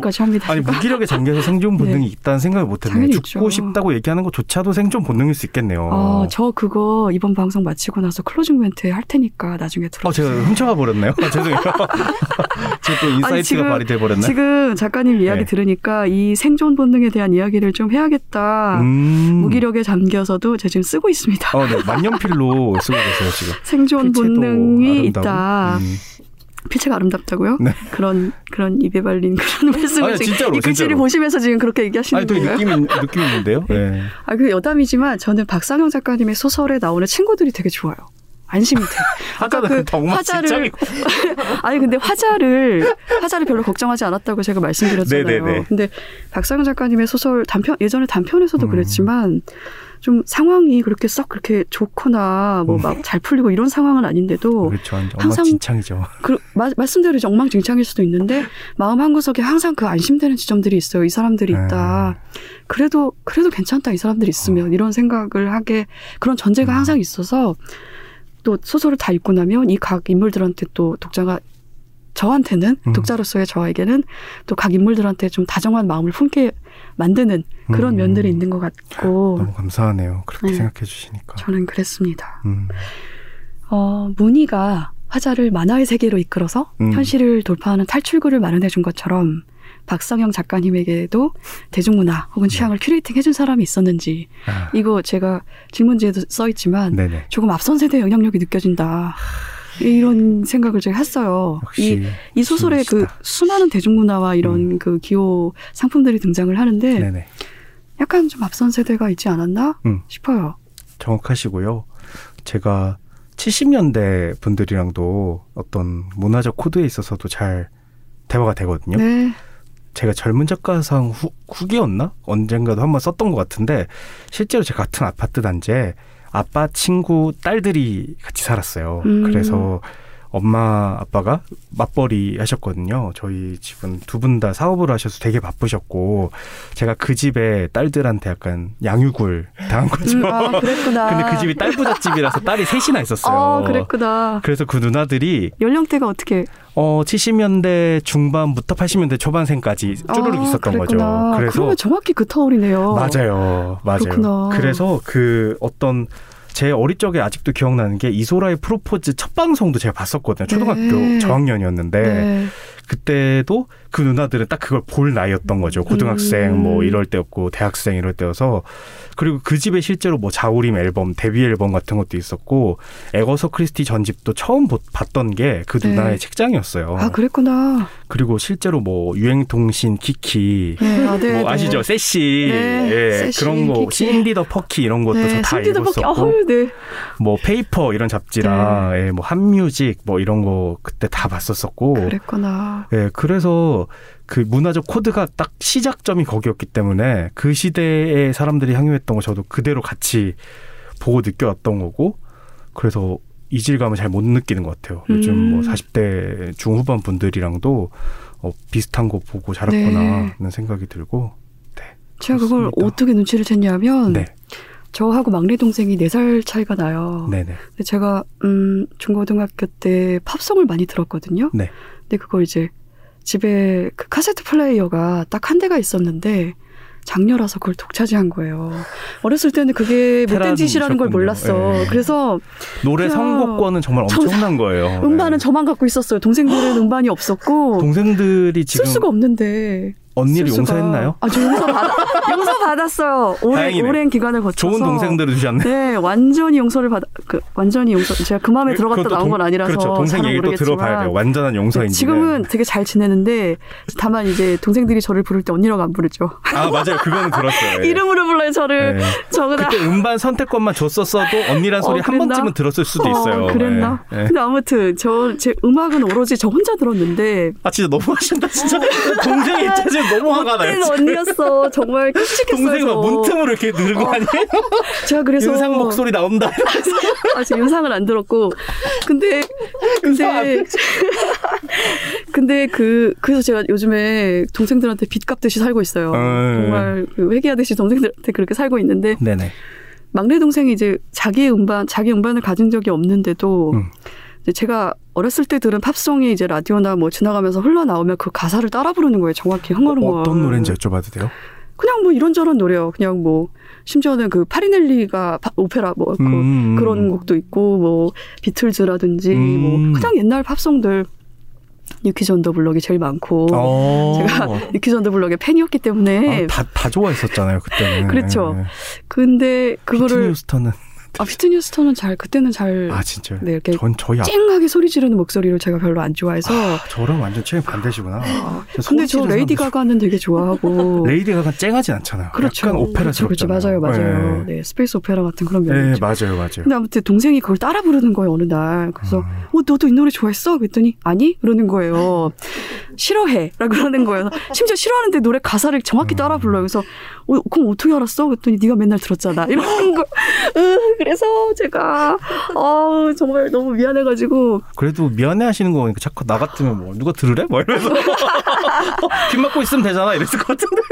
어, 아, 죄송해요. 예. 그, 래서 제가 아, 선생님 너무 그걸 그래서 선하시다. 느낀 거예요. 음. 이, 이 앞선 세대가 있다. 음. 그나저나 이 소설에서 호텔 아프리카가 나온단 말이죠. 아, 저 박희정 작가님의 진짜 좋아했어요, 저. 그러니까요. 박희정 작가님의 호텔 아프리카가 언급이 돼서 네네. 제가 이거 설마 렛다이 나오는 거 아니겠지? 했는데 했는데 렛다이 나오고 마리모 라가와 뉴욕 뉴욕 나오고 음. 그리고 별빛 속에 노말시티 다 나오고 음. 근데 그 와중에 아르미안의 네 딸들은 없고 어 이러면서 조절을 좀 해야죠. 네 조절하셨구나. 예, 네. 다 풀면 또 안 되니까. 네. 예. 근데 이, 이, 이 만화가, 이 네. 작품들의 목록이 네. 제가 16살 때 읽은 만화 목록이란 말이에요. 오, 진짜요? 네. 그런데 오. 어. 10살 터울에 이 시작할 때는 이제 이 화자가 16살이잖아요. 네네. 제가 16살에 읽은 만화 목록을 10년 터울 된 16 소년이 읽는 거예요. 네. 근데 저는 이게 반갑다는 생각도 하면서 그 생각하시. 아니 아니 징그럽다는 생각은 전혀 안 했고 아. 업데이트가 없는 거예요. 아. 제가 어렸을 때 읽은 그 만화 목록에서 음, 음. 업데이트가 없어서 뭔가 pool이 사라졌다는 생각도 좀 하게 됐고 아, 그런가? 왜냐하면 그 렛다이나 노말시티 이런 것들은 제가 잡지에 연재될 때 그 한해한 해씩 잡지 연재로 봤거든요. 저 네. 때는 그래도 거의 완결 지점이었어요. 네, 그랬을 예, 거예요. 예, 이미 예. 10년이 지나서 예, 예. 그때 이 만화들이 나온 시기가 87년에서 이제 92년 사이, 그 아, 80년대 레따이가 말. 그렇게 오래됐어요? 네네, 그 80년대 말, 90년대 초반에 나온 만화들인데 이 소설의 배경이 2002년이란 말이죠. 네, 맞아요. 근데 이제 이게 그러면 거의 10년인데 음, 음. 그 사이에 업데이트는 없이 내가 어렸을 때 본 만화들이 이렇게 언급된 걸 보면서 근데 당시에 그 만화가들이 주로 발표하는 매체가 이제 잡지 매체였는데 네, 맞아요. 그게 하나씩 폐간이 되면서 아, 진짜 너무 속상했어요. 네 이슈 네. 미르 하이센스 뭐 이런 것들 저도 진짜 다 챙겨 봤었거든요. 네, 그 주간지도. 다 챙겨 봤었어요. 네, 근데 막 밍크, 윙크 다 없어지고. 네, 다 없어졌죠. 그게 너무 속상했던 기억이 속상하죠. 나요. 예, 뭐 저는 점프부터 시작해서 뭐 부킹 뭐 이런 거다 다 아, 봤었거든요. 네. 예, 제가 진짜 너무 좋아, 너무 사랑했어요 만화를. 네, 저도 그 저는 친구의 이모가 만화 가게를 하셔가지고 그럼 난리 나죠. 네, 난리 났었죠. 진짜 다 보고 막 네. 그때 유리가면 그런 것도 막 보고. 저 유리가면 진짜 좋아했어. 어, 진짜 유리가면 나 유리가면 할 얘기 되게 많은데. 저 지금 악마의 신부도 나왔잖아요. 유리가면 신부. 아, 진짜 저 유리가면 유리가 면 제가 네. 그게 한동안 이렇게 그 소장본으로 두껍게 나오다가 맞아요. 예. 30몇 권부터인가 이제 조그만 책으로 다시 나오기. 시작했죠. 예. 듣기로는 그 만화가가 무슨 종교의 교주 노릇을 하다가 네. 돈이 떨어져서 이제 만화를 다시 하기 시작했다 이런 이야기도 있던데 근데 아직도 안 끝났잖아요. 안 끝났죠. 예. 놀라운 얘기가 뭔지 아세요? 제가 20여 년 그때가 언제야? 거의 한 30여 년 전에 그 만화 가게 이제 제가 그때 중학생이었으니까 네. 만화 가게 이제 고등학교를 이미 졸업한 대학생 언니가 들어오면서 아 유리가면 아직도 안 끝났어요? 이렇게 얘기를 했거든요. 근데 30몇 년이 지났는데 네. 아직도 안 끝났고 그 심지어 다시 오랜 텀 한동안 그게 안 나왔었잖아요. 그러다가 다시 재출간이 된 시기에 핸드폰이 나와요. 맞아요. 스마트폰 나온다고 막. 핸드폰이 나와. 네. 스마트폰이 아니라 그 아, 폴더폰, 그 폴더폰이요? 폴더폰. 어, 그 시대가 달라진 것 같은 그런 느낌도 들고. 달라졌죠. 네, 근데 뭐하다 이런 얘기까지 왔는지 모르겠는데. 네. 큐레이터. 네, pool이요, pool. 네. 그래서 제가 그 pool이 좀 사라져서 이 10년간의 이 소설을 읽는 동안에 뜬금없이 만화가들이 그 10년 동안에 겪은 어떤 부침 이런 것들도 좀 생각을 해보게 되더라고요. 뭐 제 취향이 아닐까요, 그냥? 그 사이도 그랬을까요? 좋은 만화 많이 났던 걸로 저는 기억하는데, 네, 예, 다 적지를 못해서 네, 그랬구나. 분량상, 예, 저 그때 당시 임주연 작가의 작품도 네. 저 좋아하는데 여러 작품이 있거든요. CL, 아, 네, CL. 네, CL 네, 진짜 좋아하고 네. 저 어, 소녀 교육 헌장이라는 작품도 같은 네. 작가 작품인데 좋아하고 뭐 그랬군요. 부끄럽네요. 제가 제가 제가 몰랐던. 걸 수도 있- 제가 그러면 끊었나 봐요. 만화를 한동안 안 읽어서. 어, 그럴 수 있죠. 그리고 저도 이제 제가 좋아하는 작품 조금 더 앞세대 것들도 많고, 음, 그러니까 그것들을 주로 제가 쓰다 보니까 그랬구나. 그렇게 된 것 같고, 네, 혹시 하시연 작가도 아세요? 네 알죠. 하시연 작가 저희 때 꽉 잡고 있었거든요. 아 그랬구나. 네, 네. 꽉 잡고 있었거든요. 어디서 발표를 그냥 단행본 작업 위주로 하셨나요? 네 네 프리티라는 그런 네네네네. 네, 작품으로 뭐 그래- 애들, 여자 애들이 그랬구나. 진짜 좋아했었어요 그 작가님을 기억이 나고 그러니까 그림이 음. 예뻐서 그림체가 예뻐서 네. 좋아했었고 뭐 박소희 작가 궁 이런 것도 저희 시대 만화였죠. 아, 그 박소희 작가님이랑 그 천계영 작가님도 혹시 박사님 천계영 작가님도 제가 초등학교 때 데뷔를 하셨으니까 저희 네. 세대 작가이죠. 그렇구나. 예, 그래서 그때 오디션 연재 한, 한창 네네네. 하시고 그 다음에 뭐 DVD 막 이런 네. 것도 하시고 다 다 봤었죠 저도. 예. 그랬군요. 네. 인터뷰도 한 번 했었어요. 저 청경 작가님. 아, 그러셨어요? 네, 제가 너무 좋아해가지고 네. 대학교 때였나 대학생 기자로 네. 인터뷰하러 가서 뵀었었던 기억이. 다들 그러면 열심히 잘 활동을 하고 계셨군요. 그럼요, 열심히. 제가 몰랐던 걸로. 예. 아무튼 저는 그런 생각을 했어요. 음. 왜 이렇게 업데이트가 다들 어디 가셨지? 이런 생각도 음. 좀 들고. 지금도 근데 매체를 바꿔서 다 하고 계시더라고요. 그, 지금은 네, 그렇게 네. 그렇다고 저는 알고 있지만 네. 그 작업이 또 많이 빡세다는 이야기가 아 맞아요. 네, 그래서 언제 한번 또 웹툰 작가님도 한번 모셔서 얘기 들으면 참 좋겠다는 재밌겠다. 생각도 들고. 네. 싸이월드 생활이 두렵습니까? 두려운 정도가 아니라 네. 소파를 온다는 거죠, 싸이월드가. 사이월드가 그러니까 그 거기를 인수하신 분께서 네. 반드시 돌아온다고. 그 예전 데이터도 다 그냥 네, 갖고 있다고 복구가 되는 건가요? 네, 복구가 아직 다 갖고 있고 살리기만 하면 된다라고 네. 말씀을 하셨고 그래서 어, 좋아요, 좋은데 어. 만약에 열리면 그날로 제가 터트릴 네, 것이다. 그거 대기하는 분들 되게 많으시더라고요. 네. 열릴 날만 기다리면서 네. 그게 이제 그 싸이월드에서 뭔가 해보겠어라는 기다림이 아니라 음. 빨리 들어가서 이거를 빨리 폭발을 시켜야겠다. 폭탄을 투하하고 싶은 그 마음들이 음. 이제 막 인터넷에 이게 바글바글 하시던데 찾아보니까 네. 이야기 이 질문을 왜 들었냐면 이 소설 속에서 싸이월드가 대단히 어떤 요긴한 메신저로 사용이 되잖아요. 네네. 그래서 질문을 드렸어요. 많이 해보신 것 같다 작가님도. 활동을. 작가님 싸이 하셨나요? 저는 초반에 그 음. 도토리 도토리죠 거기서 네, 네, 맞아요. 협회가 그거 사서 이렇게 방 꾸미는 재미에 좀 치딱치딱 해보다가 그 오가는 사람도 없고 친구도 없고 그래가지고 그냥 그냥 그러고 웃으면서 말았어요. 그런 말씀하시고 너무 슬프잖아요. 아, 예. 눈물 날 것 같아. 아 지금은 저는 전혀 슬프지 않고 네. 친구 없어도 아. 괜찮아요 저는 친구 없어도 괜찮아 아무튼 저는 예, 제 것도 있긴 있을 거예요 폭파시킨 적이 없어서 근데 그 막 그러면 일기도 쓰시고 막 그러셨어요. 울면서 사진 올리시고. 그런 전혀 절대 아 그런 거 절대. 네 사진 일단 사진 찍을 tool이 없었고 아 일기 쓸 틈이 많았거든요. 네 그러셨구나 뭔가 많군요 네, 고등학교 때도 막 네, 그러면 네, 싸이월드가- 났었어요. 싸이월드가 드디어 열렸다는 기사가 음. 뜨면 이제 그 초반에 몰려가서 폭파하는 무리 중에 박상영 작가님 계시다고 생각해도 되는 그럼요. 겁니까? 저한테 싸이월드 네. 거의 다이어리는 유서 모음집이에요. 네, 아, 네, 그렇구나. 하루에 세 번씩 유서를 쓰는 애들이 아. 있었잖아요. 왜. 앞에서는 그랬나? 엄청 웃고 네. 학교에서는 막 잘 놀고 그러다가 집에만 들어가면 유서 쓰는 애들이 있었잖아요. 네. 제가 그런 애였고 그래서 뭐 애들도 죽겠다 자퇴하겠다 이런 얘기 들으면 어 그래 그래 음. 이런 다 그런 반응이고 지금도 그래요. 근데 제 친구들은 지금도 아 죽고 싶다 막 그러면 어 그래 그래 그러면서 근데 뭐 먹을래 막 이렇게 하고 네, 그 크게 제 얘기를 귀 기울여 듣지 않는 그 기원이 그 음. 싸이월드부터 시작이 음. 됐다. 그리고 많은 작가분들이 다 터뜨리고 싶어 하실 거예요. 저뿐만 음. 아니라 그래요. 네. 네. 아닌가요? 저는 잘 모르겠어요. 저는 뭐, 뭐, 뭐 한 게 없어서, 어. 사이월드에 뭘 찌끄린 게 없어가지고, 터뜨리고 싶지 않으세요? 네, 격하게, 싶다고 고개를 끄덕끄덕 네. 하시네요. 공감을 그렇군요. 하시는 상담 심리사이자 에세이 작가인 화자가 왜 자기 이야기를 썼느냐는 질문을 받습니다. 네. 그때 화자가 두고 온 것들을 외면하지 않기 위해서라고 대답을 한단 말이죠. 음, 이 대답이 연재를 시작하면서 박상혁 작가님이 쓴 말들하고도 통하는 것 같다고 저는 음. 생각을 했어요.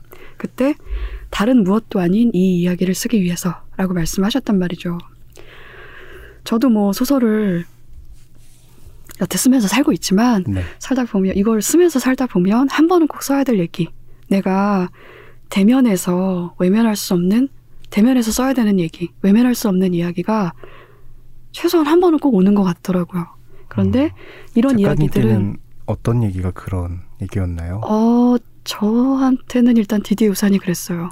어. 디디 우산이 그랬고 그 다음에 또 연년세세가 그래가지고 아. 근데 그 두 권을 쓰고 났더니 이거를 이제 경험치로 알겠는 거예요. 이런 이야기를 쓰면 다음 이야기로 건너갈 에너지를 얻거나 에너지를 완전히 빼앗기거나 하는구나. 음, 음. 박상현 작가님한테는 이 소설이 어땠는지 듣고 싶습니다. 저는 아주 큰 에너지를 얻었어요. 네. 네, 정말로. 그 이 소설을 쓰기 전에는 어 일단 이걸 써야 된다는 부담감과 압박감 때문에도 힘들었고 그걸 떠나서 그냥 작가 생활 자체에 되게 큰 환멸이 왔던 것 같아요. 제가 너무 생각보다 너무 사랑했던 거죠.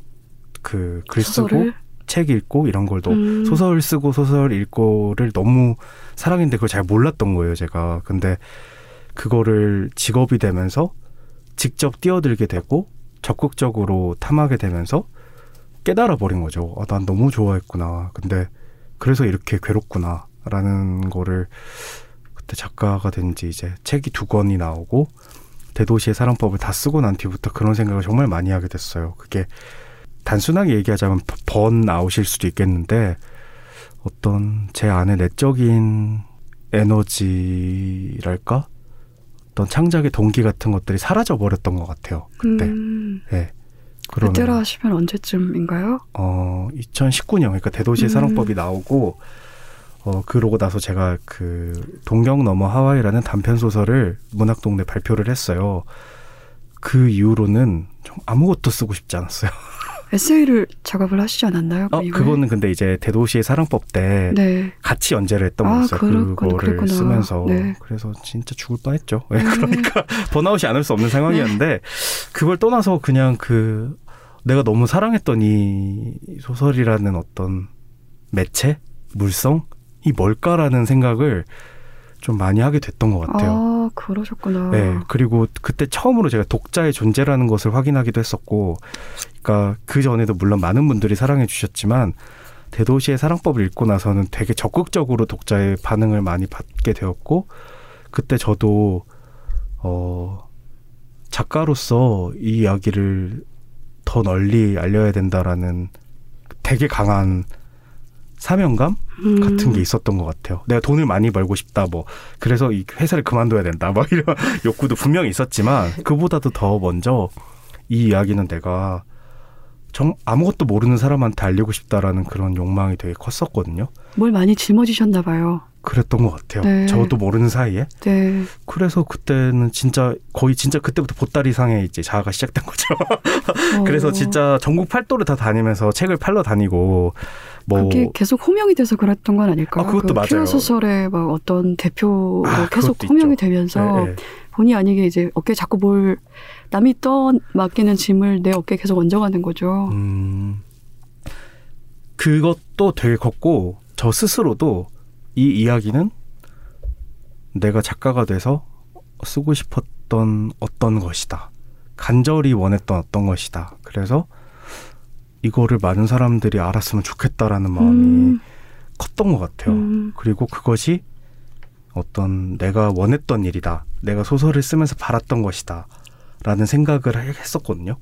그래서 불러준 대로 정말 다 갔었고, 다행히 많은 분들이 좋아해 주셨고, 그걸로 저는 되- 됐다고 생각했어요. 이게 내가 작가로서 원하는 걸 다 이뤘다고 생각했는데, 사실은 그게 아니었던 거죠.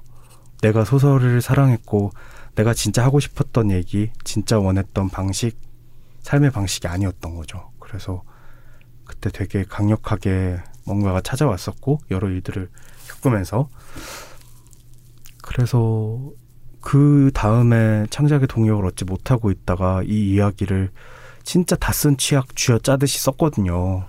되게 괴로웠어요. 진짜 쓰면서 연재하면서도 너무 괴로웠고 가정사도 되게 안 좋았어요. 부모님 일도 많고 음. 뭐 제가 너무 좋아했던 고모님도 또 돌아가시고 갑자기 그래서 제가 내 그래서 결국에 연재를 중단할 수밖에 없었거든요. 그때 당시에 휴재를 갑자기 띄우고 제가 그런 걸 진짜 싫어해요. 제가 원래는 되게 게으른 사람인데 펑크 내지 않는다는 게 제 작가 생활의 유일한 자부심이었거든요.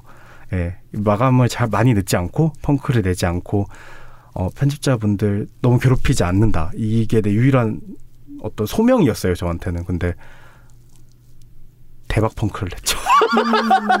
당일에.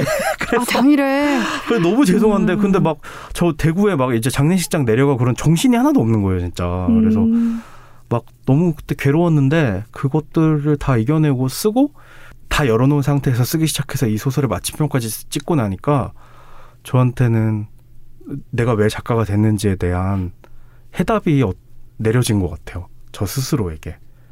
난 이 직업을 가지기 너무 잘했구나. 그리고 어떤 의미에서는 이게 내가 너무 적극적으로 선택하고 내가 진짜 간절히 바랐던 거고 그래서 간절히 바래서 내가 이 직업이 됐다고 믿었지만 실은 이게 아니면 안 됐던 거구나라는 생각을 음. 더 하게 됐어요.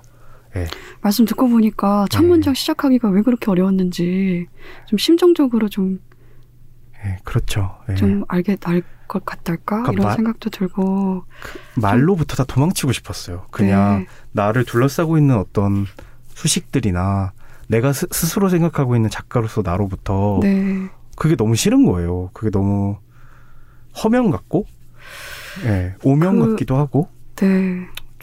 저- 자의식 과잉이죠. 아 너무 많이 만나셔서 그런 것 같기도 맞아요, 해요. 맞아요. 먼- 네. 제가 제가 이제 뭐 책이 나오고 나서 행사나 이런 걸 잘 안 다니다가 저도 똑같이 생각을 했어요. 디디 요상이 나오고 나서 음, 이 책은 가급적 많은 독자를 만나야 음, 하겠다라는 생각으로 일종의 사명감 같은 걸 느끼면서 음. 많이 다녔거든요. 근데 이게 사람을 물론 뭐 독자들을 만나면 반갑고 정말 좋죠. 좋은데 그것과는 또 별개로 그런 자리에서 내 소설이 어떻고 문학이 어떻고 이런 얘기를 하면 할수록 그 말이 달아서 없어지는 것 같은 그런 느낌이 있었어요. 맞아요. 예. 소모가 되는 거예요. 계속해서. 그- 거짓말을 하는 게 아닌데 맞아요. 거짓말하는 것 같은 네, 느낌이 맞아요, 들었어요. 맞아요. 그 예. 그거를 이제 뭐 예전에 뭐 어, 어렸을 때 책에서 읽은 내용인데 사진을 찍히면 기가 빠져나 영혼이 빠져나간다는 그 인디언들의 음. 그런 미신 그런 믿음처럼 그래서 제가 그런 게 있는 봐요. 사진 너무 찍혀가지고 아, 네. 아, 그런 영어를 털리셨군요. 네, 그리고 리코더 상태로 어, 또. 네, 그게. 있어요, 진짜. 예. 이 모르겠어요. 그 산문 다른 장르의 영역은 어떤지 모르겠지만 시나 음, 음. 뭐 평론이나 어떤지 모르겠지만 산문 장르는 말을 하면 할수록 이게 빗발해가는 그런 뭔가가 있어요. 그래서 어, 저도 디디오상 그렇게 많이 다니고 한동안 힘들어가지고 좀 이렇게 복구하는데 시간이 좀 걸렸거든요. 음. 그리고 또 아까 말씀하셨잖아요. 소설이란 무엇인가 이거 생각하다가 이제 회의, 전반적인 회의감에 번아웃이 와서 글을 못 음. 썼다고 말씀하셨는데 소설이란 무엇인가라는 질문은 사실은 글 쓰면서 살다 보면 소설 쓰면서 살다 보면 반드시 받게 돼요. 음. 본인이 스스로 갖게 되든 아니면 외부에서 나한테 네, 주어, 네. 주, 주는 질문이든 받게 되는데 음. 저는 예전에는 다 대답을 해야 된다고 생각했어요. 음. 내가 어떻게 생각하는지를 열심히 설명을 한 적도 있었거든요. 근데 그거 그렇게 하면 안 되더라고요. 오. 소설이란 무엇인가를 내가 고민을 하느라고 작업을 못 하는 거예요. 이게 나한테 왜 중요한지를 설명하느라고 정작 소설을 쓸 시간이나 그런 맞네. 에너지나 이게 다 네. 빠져. 나 지금 소설 쓰고 있는데 네. 소설이란 무엇인가를 고민하느라 그거를 못 쓰고 있는 거예요. 음. 그래서 저는 저한테 그런 질문을 하는 사람 자체를 최근에 좀 경계를 하고 있어요. 어. 그런 질문은 거절하면서 지내는 게 저의 이제 글 쓰는 삶을 지켜가는 어떤 그러니까 보호 방법이랄까 그런 태도를 좀 갖추게 된 것 같아요. 너무 좋은 좋은 건가요? 그냥 그건 저만의 방법이고 네. 박상현 작가님 또 어떻게 하실지 모르겠지만 어떻게 보존할 수 있는지 잘 모르. 보존이 안 되고 있어요 지금. 네, 아, 방부가 안 돼서 뭐, 네. 하고 있고 빠른 속도로 네, 쇠락하고 있는. 아 에너지 많이 얻으셨다고 하셨잖아요 예, 이번 근데 소설 농담이고 쓰면서. 예, 지금 지금은 진짜 너무 좋아요. 네. 그냥 소설 쓰는 거 너무 재밌고 네, 어, 진- 데뷔하고 나서 이렇게 재밌었던 적이 없었던 것 같아요. 음. 예, 그- 요즘은 그냥 글 구상하는 것도 너무 네. 재밌고, 좋네요. 예, 좋아요. 음. 진짜 이렇게 될 줄 몰랐어요. 네, 근데 다시 이걸 마음을 확인하게 돼서 네, 이때 빨리 쓰셔야 되는데. 뭐 쓰고는 있는데, 네, 예, 뭐, 예, 열심히 뭐 쓰고 쓰고 계세요? 요즘에는 어, 그 지금 이 시대를 배경으로 네, 좀 일상적인 얘기를 좀 쓰고 싶더라고요. 그, 소설인가요? 네, 소설을 네, 어, 써서 단편 소설을 두 편 정도 발표를 했는데 그거랑 좀 느슨하게 연결된 연작인가요? 연작을 아마도 쓰게 될 것 같아요. 음. 앞으로도. 그래서 구상은 계속하고 제주도 가서도 계속 생각은 하고 있거든요. 음. 근데 되게 즐겁더라고요. 그 아이들을 생각하는 게. 네. 요즘은 그래서 그거를 맨날 생각하고 막 편집자님한테도 계속 안 물어봤는데 계속 얘기하는 거 있잖아요. 음. 다음 소설 제목은 네. 뭐고요? 근데, 근데 담당하시지도 않거든요. 네, 아, 네. 청탁도 안 주셨어요. 근데 저 혼자서 어, 갑자기 되게 피곤한 얼굴 하고 어, 예, 계세요. 그래서 많이 네, 낯빛이 많이 힘들어지셨어요. 네. 제 소설을 하시면서 아, 근데 편집가들 그렇게 괴롭히지 마세요. 어, 편집. 편집하시는 네. 선생님들 정말 저는 한 마디 하지만 네. 그 작가들이 많잖아요. 그 이. 작가 저 작가 한 마디씩 얹으면 진짜 이 너무 일이 과, 과해요. 오늘 저 그치 않- 카톡? 차단해 주세요. 저 따로 연락하지 마시고 마지 못해서 지금 즐겁다고 말하시는데 어. 너무 슬퍼 보이고 들리지도 않았어 심지어 왜? 저한테는. 아, 일부러 저한테만 들리게 말씀하셨구나. 어금니를 아. 꽉 깨물고. 아, 웃겨. 아, 아, 예. 예. 아니, 다음 작품집도 같이 예, 예, 하게 될 수 있으니까. 예. 네. 네. 예, 그렇습니다. 저, 그, 제, 저도 그리고 사실 그 작품 쓰면서도 황정은 작가님의 일기를 아, 너무 네. 재밌게 봐서 네, 기다리고 고맙습니다. 있어요. 네. 네. 알겠습니다. 들었어요. 네. 10월에 나온다고. 네. 같은 시기에 나올 것 같은데. 어. 같은 시기에 나오면 네. 그럼 둘 다 사면은 사은품도 받을 수 있고 얼마나 좋을까? 예스 24또 얼마나 많이 준비해 놨겠어요. 세상에 뭐야 이거 운명 아니야? 세상에. 아, 대단하십니다. 네, 네. 네. 이런 마- 아이고. 멘트 저 다 시켜주세요. 저 잘해요. 네, 저 어떻게 소모되지 않고 잘해요. 다 이미 다 아니, 방송을 끝낼 수가 없어. 이제 아, 마지막에 해야 되는데. 저 저랑 있으면 항상 끝나지가 않더라고요. 아, 네. 그래서 그래서 이제 맞춰야 될 시간이에요. 아유, 아유, 아쉬워라. 네, 뭐, 뭐, 준비를 하고 계시다고 하고, 에너지도 많이 받으셨다고 네, 하니까, 네. 너무 저는 뭐, 좋아요. 다시 또 앞으로 박상영 작가님의 소설을 기다리는 독자 입장이 되어서, 어, 다음 이야기를 또 기다려보도록 하겠습니다. 제가 더 오늘- 기다리고 있습니다. 네, 네, 선생님의 오늘- 이야기를. 네, 좀 끝냅시다. 아, 네. 거의 거의 지금? 욕만 안 하셨네요. 박서희 작가님 끝내도 괜찮나요? 아, 네. 그 갑자기 툭 끊어지. 아, 뭐 이렇게 얘기 못 하신 거 혹시 있나요? 아니 다 어, 했어. 다 하셨어요? 네. 알겠습니다. 그러면 어, 오늘 야심한 책의 첫 게스트로 첫 장편 소설을 내신 박상영 작가님과 함께했습니다. 고맙습니다. 감사합니다. 감사합니다. Check it out, check it out, check it out, check it out, check it out, check it out, check it out, check. Check it out, check it out, check it out, check it out, check it out, check it out, check it out, check it out, check it out. 너는 살면서 제일 두려운 게 뭐야? 나는 매일 밤 침대에 누울 때마다 천장에 내 귀퉁이에 서린 그림자가 온몸을 짓누르는 듯한 고통에 사로잡히곤 한다고. 얼마나 많은 밤 동안 이 천장의 무게를 견디며 살아야 할지 생각하면 모든 것들이 견딜 수 없이 막막해진다고 말했다. 그럼 우리 1차원의 세계에 머무르자. 내 말을 이해할 수 없어. 그게 무슨 뜻이냐고 물었다. 너와 나라는 점, 그 두 개의 점을 견고하게 있는 선분만이 존재하는 1차원의 세계 말이야. 그때 우리가 나눈 대화를 나는 기억해. 지금도 방 안에 누워 천장을 바라볼 때면 너를 생각해. 네, 오늘 야심한 책 마지막 장에서 함께 나눈 문장들은 1차원이 되고 싶어에 실린 이야기입니다.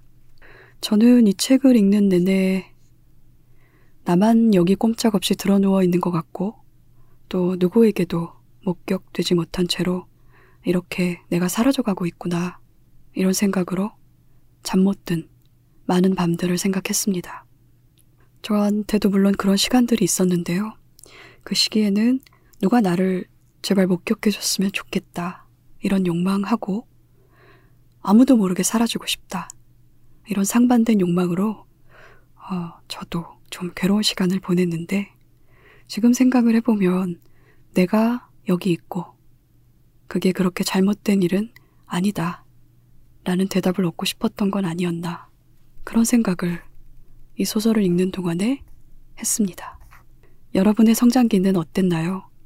그리고 지금 어떤가요? 저마다의 성장기 장르는 스릴러다.